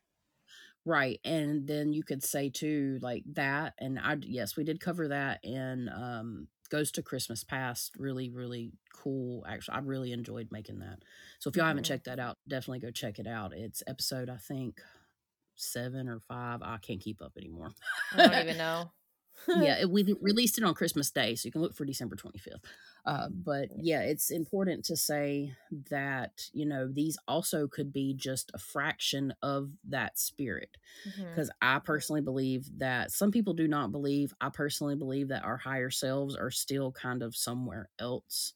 That they say you have your higher self, your higher thought forms. I don't I don't know how else to articulate or explain that currently but I think a part of themselves in that experience could be stuck there that could be residual and or a part of their actual soul so even if mm-hmm. Oh. in like people that make deals with certain particular things i believe this can happen to as well Yeah, so in my area, I'm seeing a lot more earthbound spirits and especially like drug like people that were into drugs and I've uh-huh seen a I've seen some like in the park shooting up and these are just spirits. it's so sad I know, it's so fucked. And um on the street corners when I where I walk my dog, I've seen one or two also look like they were doing drugs. Um, some yeah come in my house and just kind of pass through. And then today during my nap, I had a full on experience with this female spirit. And it pretty, I don't know if she was like a social worker or something, but she was showing me like this case she had with these children that went through abuse and um the one kid ended up becoming either a sociopath or a psychopath and started killing animals which you know if you guys listen to true crime podcasts you know that some serial killers you know start with abuse in their uh past. So this this little girl was she became pretty much a sociopath and had the signs of a potential serial killer. But so right when I woke up, because this this is where I woke up and I was fully like conscious and aware, um, the spirit said to me, and now I'm looking for it in my notes. Oh, here we go. She said, I had to look at the damage to get this mentality. Like I heard that clairaudiently. when you said I heard her damage on voice. i'm so sorry to interrupt you but when you said damage on my end it cut and i mean i don't know if that was like like a legitimate internet glitch because we have not had any of those where we're in two Mm-hmm. Locations but i just think it's interesting to point out anyways Yeah. So she said loud and clear, I had to look at the damage to get this mentality.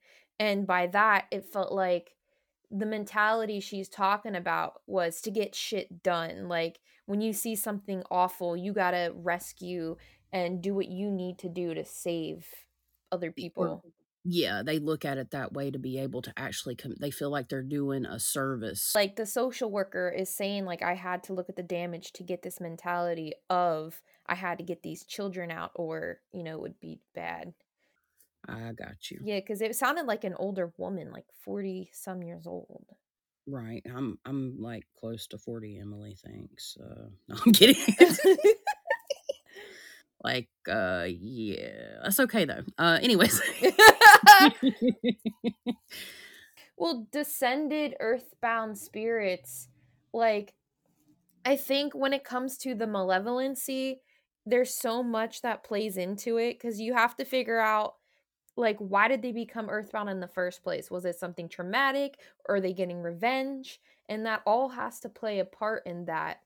And sometimes I feel like too, like if they were somebody that wasn't a witchcraft on the negative spectrum of witchcraft and did bad things, maybe they made contracts with negative entities that also furthered their uh, development into becoming malevolent. That's true. That is true. And different people that made different contracts for whatever reason that may be, I have found, you know, they end up basically having their own reality in space. And it's not necessarily that they have a bad time when they make these contracts, when they pass on. They may have the particular space or realm that they're in and they do they continue to do the bad work here on earth which translates from spirit to physical which i think Mhm. we see quite often it's a good point So yeah, so when you have serial killers that, you know, even if they are caught and they're put in prison and they don't fix themselves, they could end up being malevolent earthbound spirits and become descended and demonized.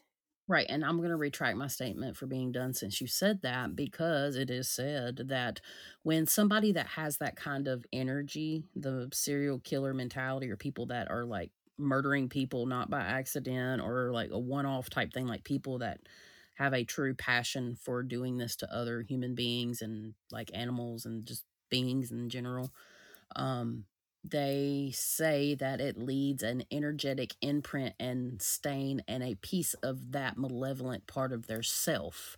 So this goes back to now I heard I heard this from somewhere, but it makes sense though, um, going back into them leaving pieces and parts of their soul within that area, which is still energy, which can also relate back to negative, uh, stronger malevolent forces rounding it all up and using it. And there's several places that I feel can uh, actually fit that bill that I would like to get into at a later point, like places in the United States.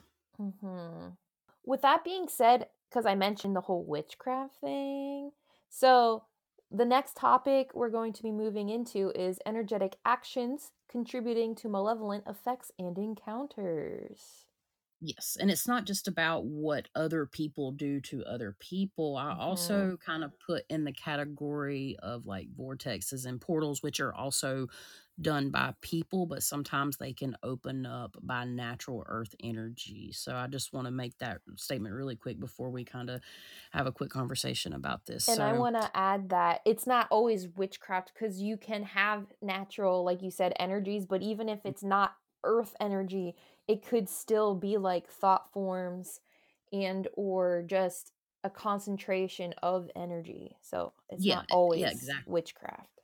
Yeah, it could be, you know, like wars Mhm. and stuff too that contribute to you know, actions that cause malevolence in a particular area based on, you know, uh, spiritual like residue, I guess Mhm. you could say uh, some type of spiritual residue, whether that's from human or not.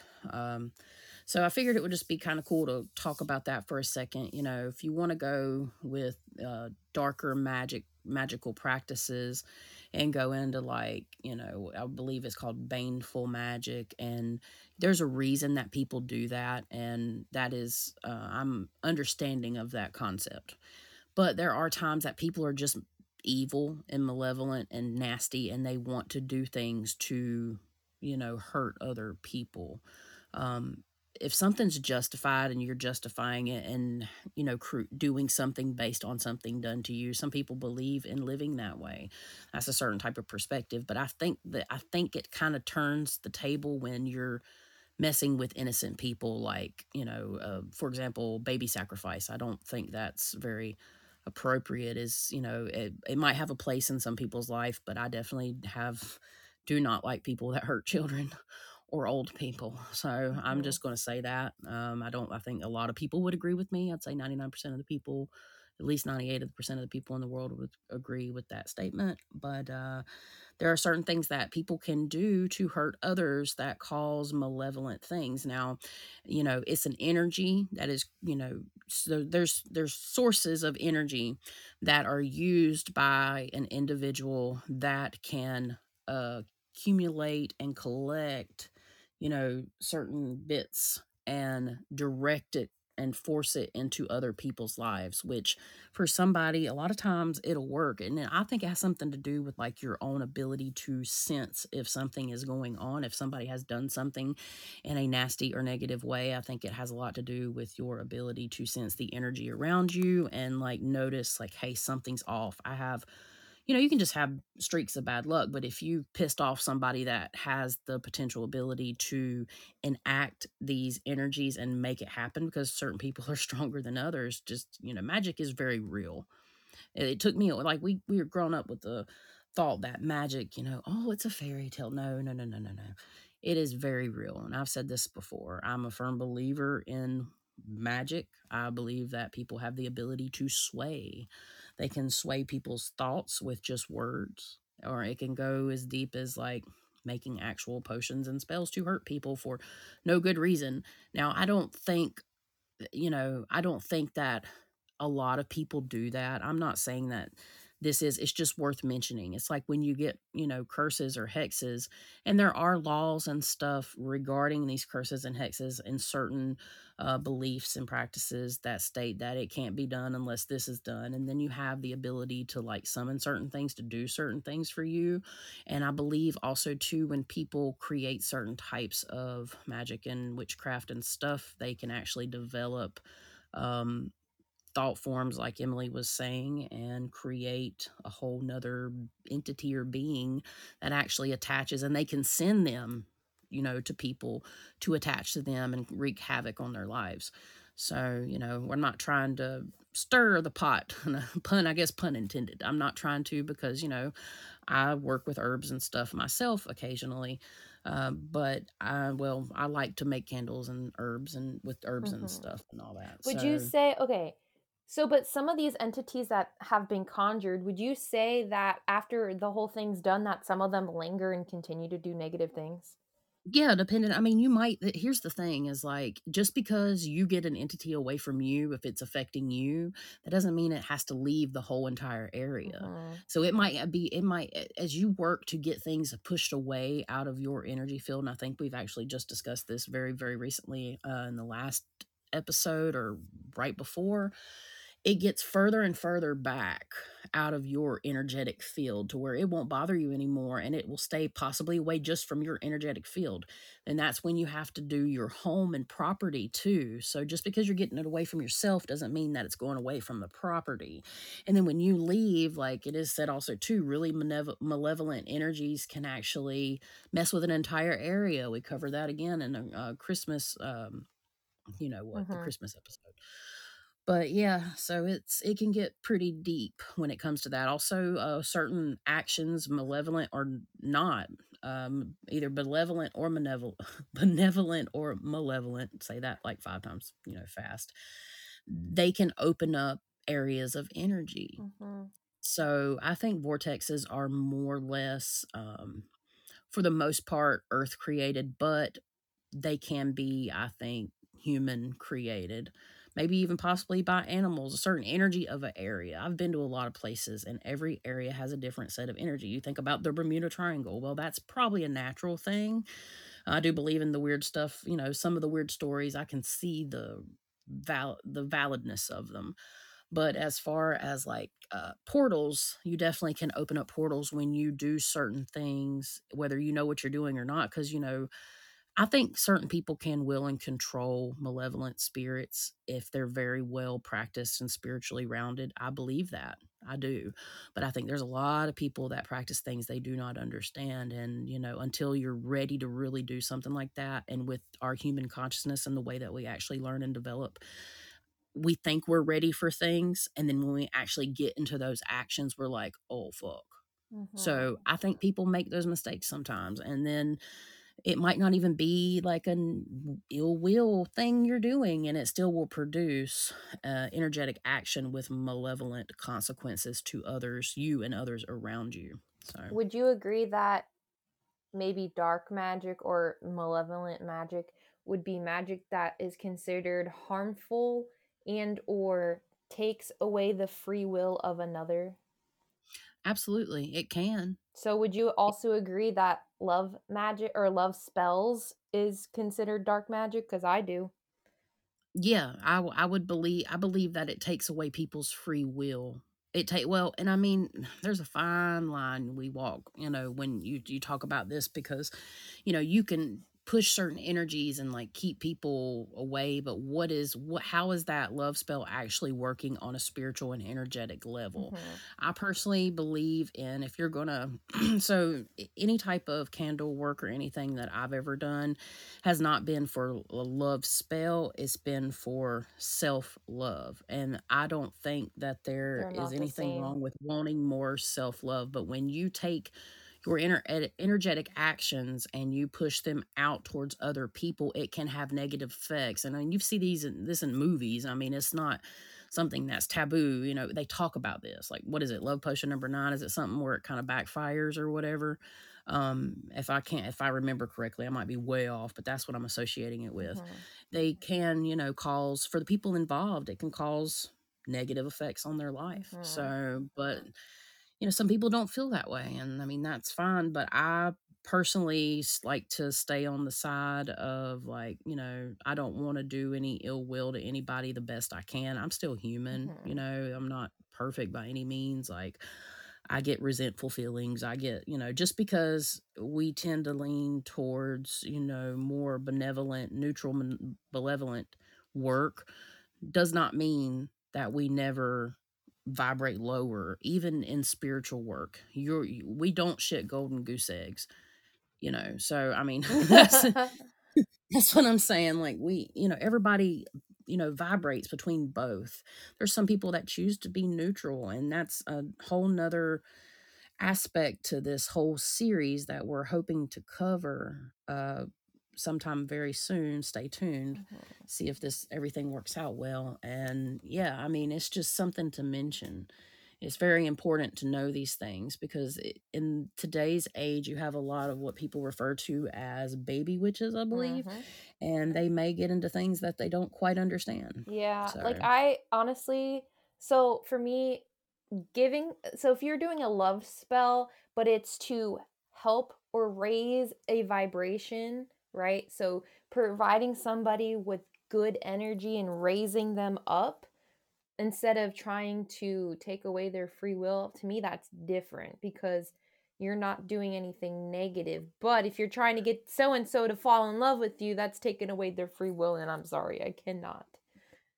Right, but the one thing important to mention about what you said, just the just a couple words to add to that is it's up to the choice of the person. Mhm. If you're going to do something like that, it's it's nice and courteous to let somebody know unless you're somebody that you talk to on a daily basis and you you have a love connection already whether that's friendship or relationship and you want to just send out some positive vibes then that might be okay. But if you're talking about a guy that you met at a bar 3 months back and you just really digged him and you really into him or girl or whatever you know then and you start doing stuff like that people you don't know without their consent i you know I mean, that's where some people start having issues with it. So Mhm. it's just, I think, an important point and uh, whatnot. I don't, I mean, I don't really have anything at the at the moment that I could elaborate as an experience myself that I would like to share, but I think that sums it up for me. I'm a vortex. Right, right, yeah. I've I've s- I've talked about that personally Mhm. myself, so I don't know if you want to add anything about portals or vortexes. Or, When it comes to portals and vortexes, well, they say mirrors can be portals, and then if you have multiple mirrors, it could become a vortex. that's a good point. I mean, you know, and people don't are not aware, and it's not to say that The problem with, like, portals and mirrors and stuff is unless you have specified energy and you have that knowledge and that control over, you know, the energy sources around you, you can't be messing with mirrors, and people don't even know sometimes, like, having mirrors across from each other cause things to come through, and sometimes you just don't have control, so that is another way that, you know, an energetic action energetic action is putting up the mirrors across from each other just because it looks cool and then you're actually creating uh, one of those mirrors could be haunted and then you know they Mhm. spirits have the ability some of them have the ability to make portals people like emily have the ability certain places when she opens up to create a vortex or portal type energy it's my personal belief we've talked about that Mhm. But yeah, it's a valid point. Some people just don't know, which can turn into malevolent interactions. And going into your bathroom and saying Bloody Mary three times can create a portal and a problem. You're chant yeah, well, yeah, you're chanting on something that already has an existence based on thought forms at that point. Mhm. So it's already an entity that could be created by humans and, you know, human thought forms like we were talking about. I know this kind of gets out there. It ties all back into like, you know, duality and dimensions and frequency and stuff. Like these are these interwebs and in betweens. But when you go and do something like that, that is a ritualistic behavior. We do rituals with a lot of things and people don't even realize it and they just you know demonize the word ritual but you do rituals in a church setting you know You do so people rituals when you get up in the morning, right when you shit, shower, and shave. exactly and like when you're adding something like bloody mary to the list like yeah there's people that probably have seen stuff especially if the what they say the veil is thinner or if there is some type of vortex of energy like the 37th parallel there's something real strange i'm sure there's some mathematical equation somebody really smart could figure out and find out why the energy as is so high 37th parallel they probably already have now i got something to google I got something to say. Yeah, you're gonna smack me when I say this. You're gonna do an astral smackdown. I know it. Okay, when I was a when I was a kid in my parents' house, I was one of those kids that was like, I ain't afraid of nothing, and I did do Bloody Mary in my house, which is bad because I can create portals, and I didn't know at the time. did that happen before you started experiencing hauntings or after like, I was like, I would think it's around the same time. That's interesting correlations here. We're building stories on our lives here. I think, you know, with this podcast, we're actually learning a lot about ourselves too. I know that might sound silly, but I hope that throughout these episodes, like you see our growth, and we hope that you guys are growing in your own very special way too. And there was So- a period of time when I was scared to go in that bathroom. I would be too. I mean, I'm pretty sure we did it as well, but I but never, okay, never really. I don't know if this just is movies and then getting it into your mind as a child, but like the whole if you have a bathtub with the shower curtain and then your toilet's right next to it, and then you have to like whip open the shower curtain before you go to the bathroom because you're afraid you're gonna get attacked. Well, that was what I was Yeah. feeling. the paranoia Yeah. yeah and i mean there you know it's it's normal to have those feelings and sometimes they happen and it's nothing but for people it doesn't matter if you have psychic abilities or not people can feel the differentiation in Mm-hmm. energy so you know you can get a feeling But then after a while, the bathroom was fine, and I never had any feelings of bad things happening in there. It was always more so in the basement, my brother's room, which then turned to my room, and then my parents' room, which those are all three places that have portals. So I would just like to kind of sum up this information and some things that I personally took away from it. Ultimately, throughout the presentation, we've really discussed what, you know, dark spirits or dark entities could be. And there are a few things that I would like to mention uh, before the end of the dark spirits part of this series. First, I would like to say that spirit really pushed the quantum physics side of existence of these entities and beings through my research and my channeling. They kept just saying, like, it has to do with quantum, you know, mechanics. And I was like, okay, because I mean, I don't know nothing really about it, only what I've read. And even science doesn't understand it. But science has started to try to understand quantum mechanics on a very, you know, small level and they continue to search for answers but one interesting thing is is they have been able to prove that mass itself is you know doesn't exist as mass in quantum you know mechanics. It exists as energy in which you know we already know and we feel but they have actually proved that and it supports the views of those that believe in some sort of spirituality point of view as well so when you add consciousness into the mix, it can develop some very interesting theories in regards to quantum mechanics and how it works. And overall, I just feel that Spirit was trying to validate the correlation of quantum mechanics and the spiritual world. And science is definitely on the edge of many great discoveries, I personally feel. Over time, they will prove that we exist and experience things from other realms and places, just like Emily and I and other psychics and mediums and you know empaths and however how all the people that can sense energy now over time it won't be on the fringe of the scientific community and that's what spirit told me. Another thing that really was brought to my attention during our research was the whole concept of dualism and how as humans we really are raised to like live that dualistic experience and it led me to like thinking well is dualism just naturally a part of being human a lot of people in the spiritual community saying, you know, it's best to take a new neutralistic approach. And there's definitely, they have their reasons. But we are taught the difference between good, bad, and that is our perception. That's how we perceive things. And it plays a role in our human experience as physical beings. It's very much a part of our everyday lives, which is particularly led by the very basis of cause and effect. So, you know, it's good if you don't do these things, you, you know, because the effect would be, you know, you may get hurt really, really bad. And that creates, you know, a whole good, bad perspective, something as simply as that, but it, it gets a lot more in depth. So maybe this is why some people experience darkness differently than others. And it is worthy to mention that the powers that be in our physical world uh, basically play a role in this concept, just like the ones in the spiritual. They try and sometimes achieve the control of an entire country's thought process.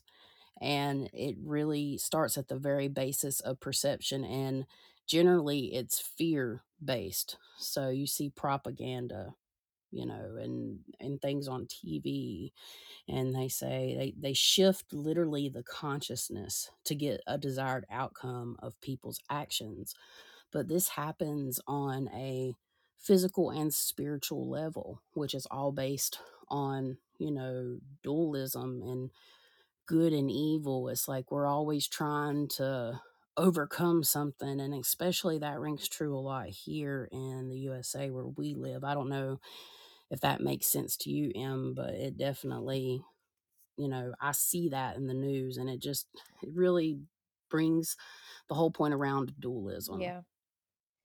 For sure. And yeah, and they understand this very well. They understand the way that all this works very well. I say they, I mean like people in power. Mhm. Cuz it's easier to And split people and divide and conquer. Right. And they actually, they're, yeah, exactly. And that's exactly what they try to do and to receive a desired outcome. And they play on this whole dualism point of view that most people carry. And it's been going on for millennia. So it has been, uh, it leads me to the question since our perception is said to shape our reality, then are we creating our own monsters to a degree and internal battles based on how we are raised? So, is this fear based mindset causing some people to experience negative things? Yeah, so can I? I wanna say something really fast. So, Sure. the thing is, I feel like too, they create problems on purpose because they're hmm trying to manipulate, obviously, but it's like they wanna create the big bad because they need a hero, and who better to be the hero? Themselves. Right. And this, you know, this can tie into the spiritual world as, as well. I truly feel that. I feel that this can tie into how we like experience things and how we learn. And I believe, you know, that to a degree, some people do create their own monsters and definitely internal battles. I mean, that's obvious. And it's a very relevant point. But it, here, though, it's not always the case. Some people still have very bad experiences that they never asked to be a part of and as I said, it is reflective in the physical and the spiritual world. Sometimes you're just at the wrong place at the wrong time. You might see or experience things. Yeah. And I think too, like depending on the influencer, especially if they're like a spiritual influencer, sometimes some of them, keyword is some of them, I feel like create problems out of things that do, like that doesn't exist because it's kind of like I don't know, whether it's their belief or not, it's like they create this problem which then makes it the problem of other people. Absolutely. And if you are constantly pushing negative, negative, negative with no positive, then the people that follow you are going to gain that perspective because there's a lot of people in comparison to the people that are kind of in this research, in this field, in this industry to not. That's a very large number that are not. But there is a very large influx of people wanting to learn because they're starting to experience the spiritual side of life for the first time. And that is reflective into our collective consciousness and our community. I mean, it's obvious. It's such a big, big industry, billion dollar industry that there's money to be made. And that's the bad thing is you get some people that are just in it for the money. And I'm not grouping one person in all this by any means. I'm just saying collectively, there is a lot of things that could be said about that, but they play on the dualistic nature of things, even when it's not just their perception. Some people are just in it for the money, unfortunately. And, you know, it's our experiences and the way we interpret them. They are very much based on our perception and it can dictate the way we see things. So, like we were saying, this goes for uh, the people that see the spiritual world and not. So, it's important not to put yourself in a box. I have learned this over time. If you do so, you will only gain the understanding that fits inside of your box. So, labels and terms and this, that, and the other, you have to be open to understanding how this spiritual energy interacts with you.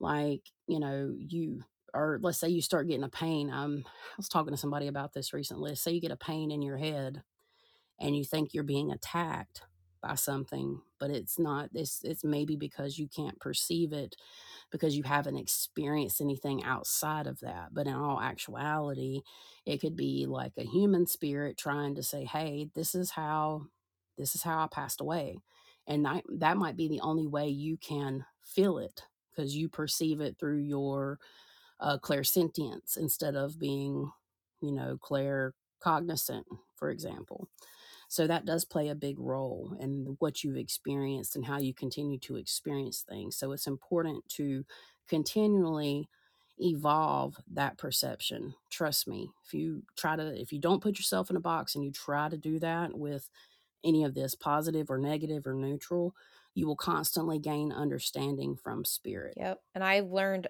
a big, big lesson on that because, you know, I followed one person and, you know, I trusted them. And it's not basically their fault or anything. It's just that I followed everything they said, which blocked out the other stuff that I could have been learning. And then once I shut them off, I started learning a whole bunch of things. And I think I've grown significantly by doing that. Yeah, and it and you have to allow yourself to step outside of your comfort zone to grow too. You know, it's not every psychic will see the same thing the same way, and if they're not open to the darker side, for example, they may not be able to discern the difference or the entity that you see because we all see things differently. hmm And, you know, that goes for like what you were just saying and what even I said earlier in the episode about Em, like she wasn't sure if that shadow that she was seeing was real. The other guy, on the other hand, said he he sees it and he thinks it's real. I've seen it. Multiple people have seen it, but that's just her perception because Em tends to take a neutralistic perception. And then I don't. I'm not trying to make an example of her. I'm just using her as an example, and that's okay. It's okay not to see the same exact thing because as humans, we do put this black and white tape on either end, but there's so much gray area where they, you know, move and intertwine with each other. That's kind of like during this research, you know, some people experience, for example, aliens in a good way and aliens in a bad way. Yeah. So, And the whole thing, like, if you follow someone doesn't matter who, but like a spiritual teacher, and all they talk about is demons and angels and nothing in between. And you know, you follow them, and that's probably what you're gonna see. You're not gonna see like the energy formations that create entities. You're not gonna see like all the other spirits of other things. You're just gonna miss out. Yeah, and I mean, it takes time to evolve to see those things. So just because you're experiencing all positive things doesn't mean that's just what exists. And I think a lot of people get caught up in that in the spiritual community. Yeah. Um, so it's just a valid point. And lastly, I would just like to simply say that there is a meaning to our experiences, and generally they come with a lesson or some type of wisdom. And I always say that one cannot appreciate the light or the good in life if they haven't seen or experienced darkness or the bad in life. So, my friends, please keep this in mind if you're going through a shadow part of your life because it does get better. So, that pretty much concludes you know this part of the series for me i just wanted to kind of highlight a few things at the end and things that i was shown and just lessons i think that are important to take from this What the fuck? right Did you hear that? You thought it was your It dog. was. He just got his shit scared out of him. Really? He just he just like was like, Is he looking? Wait, stop. Is he looking down your hallway yeah. into the end of the hallway? He is where my office door is and he's He's looking straight down the hallway. huh? Yeah, because there's energy in that point area, and I see like your living room. Yeah. So I see like your living room, and then I see male energy. You know this that doesn't surprise me. Yeah. Especially what we were talking about yesterday about my neighbor being sus. Yeah, it's uh, like an older man though. I immediately got an image of like an older man in a tuxedo, like one of those spirits that like I was buried in this. This is why I look sharp, you know. but at the same time, though, why would it? And that's how it initially appears. This is one of the things, guys. Like if we keep this in and not tits it out, um, pretty much uh, there's a layer like onions. So, What- like, I might initially see the man, but as things develop, your perception may very well change. So, guys, it's been a really wild ride. Over the last two episodes, we have discussed many different things. And we tried to keep it to the minimum, but maybe we overdid it a little. I don't know. You tell us. We did share a lot of information. If you like these kind of episodes, please let us know. Please bear in mind also that these different topics will be made into episodes later down the road. and yeah, we've got some exciting things coming up. I'll leave that one there. I've already spoke a little bit about it. One of the cool things that happened to us on the 26th of January, according to certain statistics on Google, we hit number 125 for the Apple iTunes or Apple Podcast uh, charts, which different types of websites picked us up based on those stats. And I'm pretty sure I've looked just to make sure they're not like trying to make us feel special that we we had to have hit it. Like we've had to. We don't have the official chartster or whatever it's called, but um yeah, we're really excited and honored that we at least made it there. Being a podcast that's only been around for three months, that means you guys like our content and our episode 10 if you haven't seen it please go watch duality frequency and dimensions. That is now our almost most listened to podcast and it's only been about a week since we dropped it about a week and a half.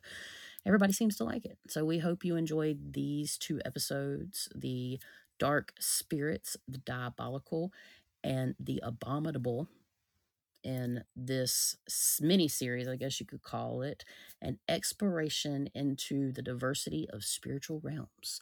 In our next episode, we will be talking about the benevolent side. So we are trying to do mirroring episodes, just like we described in episode 10. there'll probably be two shows as well. So we'll be getting into the benevolent side and the perceptions and beliefs that are common among the human race and maybe even more. Who knows? Because we've covered a lot of crazy shit. Mm-hmm. But yeah, I think that's a wrap, Em. Yeah, I was gonna say, you know what's great about being a psychic medium? You What's never that? run out of content. Right, right. I mean, there's times things are kind of chill. Yeah, but most of the time something's always going on and we've been blessed to be surrounded by a bunch of awesome people and uh, those awesome people send awesome people to us that we are blessed and honored to be able to help Mhm. you know and we keep meeting more of you awesome people at least not obviously meeting meeting but you know what i mean. My Yeah. lights just flickered. hmm Yeah. Hopefully yeah i know what a way to end it it's like they've been all the malevolent Did it that again. just doesn't like us Click yeah again if you're So- here. I want to see. you better get a video. You you all you're on your phone. Yeah. Ah, ah, yeah, yeah, yeah, well, the problem But is yeah. this house is so fucked up with its wiring. It could just be that. yeah. Yeah, I mean it's a possibility, and you know power lines, people hitting them and stuff. But you never know. It's just a convenient time. Mhm. Yeah, it's always something being a psychic medium. Well, I'm gonna go uh, cleanse my house now. I'm gonna cleanse my chakras. I'm gonna. So, oh shit, tits. My phone hit the glass. okay. Hey, if you have a haunted story you want to share, you can email us at lights at midnight podcast at gmail.com. Get in touch with us there. We'd love to hear from you. We really appreciate y'all uh, hanging around and checking it out. And yeah, thank you so much. We are super excited to bring you some super awesome content. We really appreciate you guys checking us out. Thank you to all that took the time to listen to this week's episode. Your support means the world to us. And remember, all of us have the ability to shine brightly and shed positivity even in the darkest of places. Stay safe, stay well, and light it up.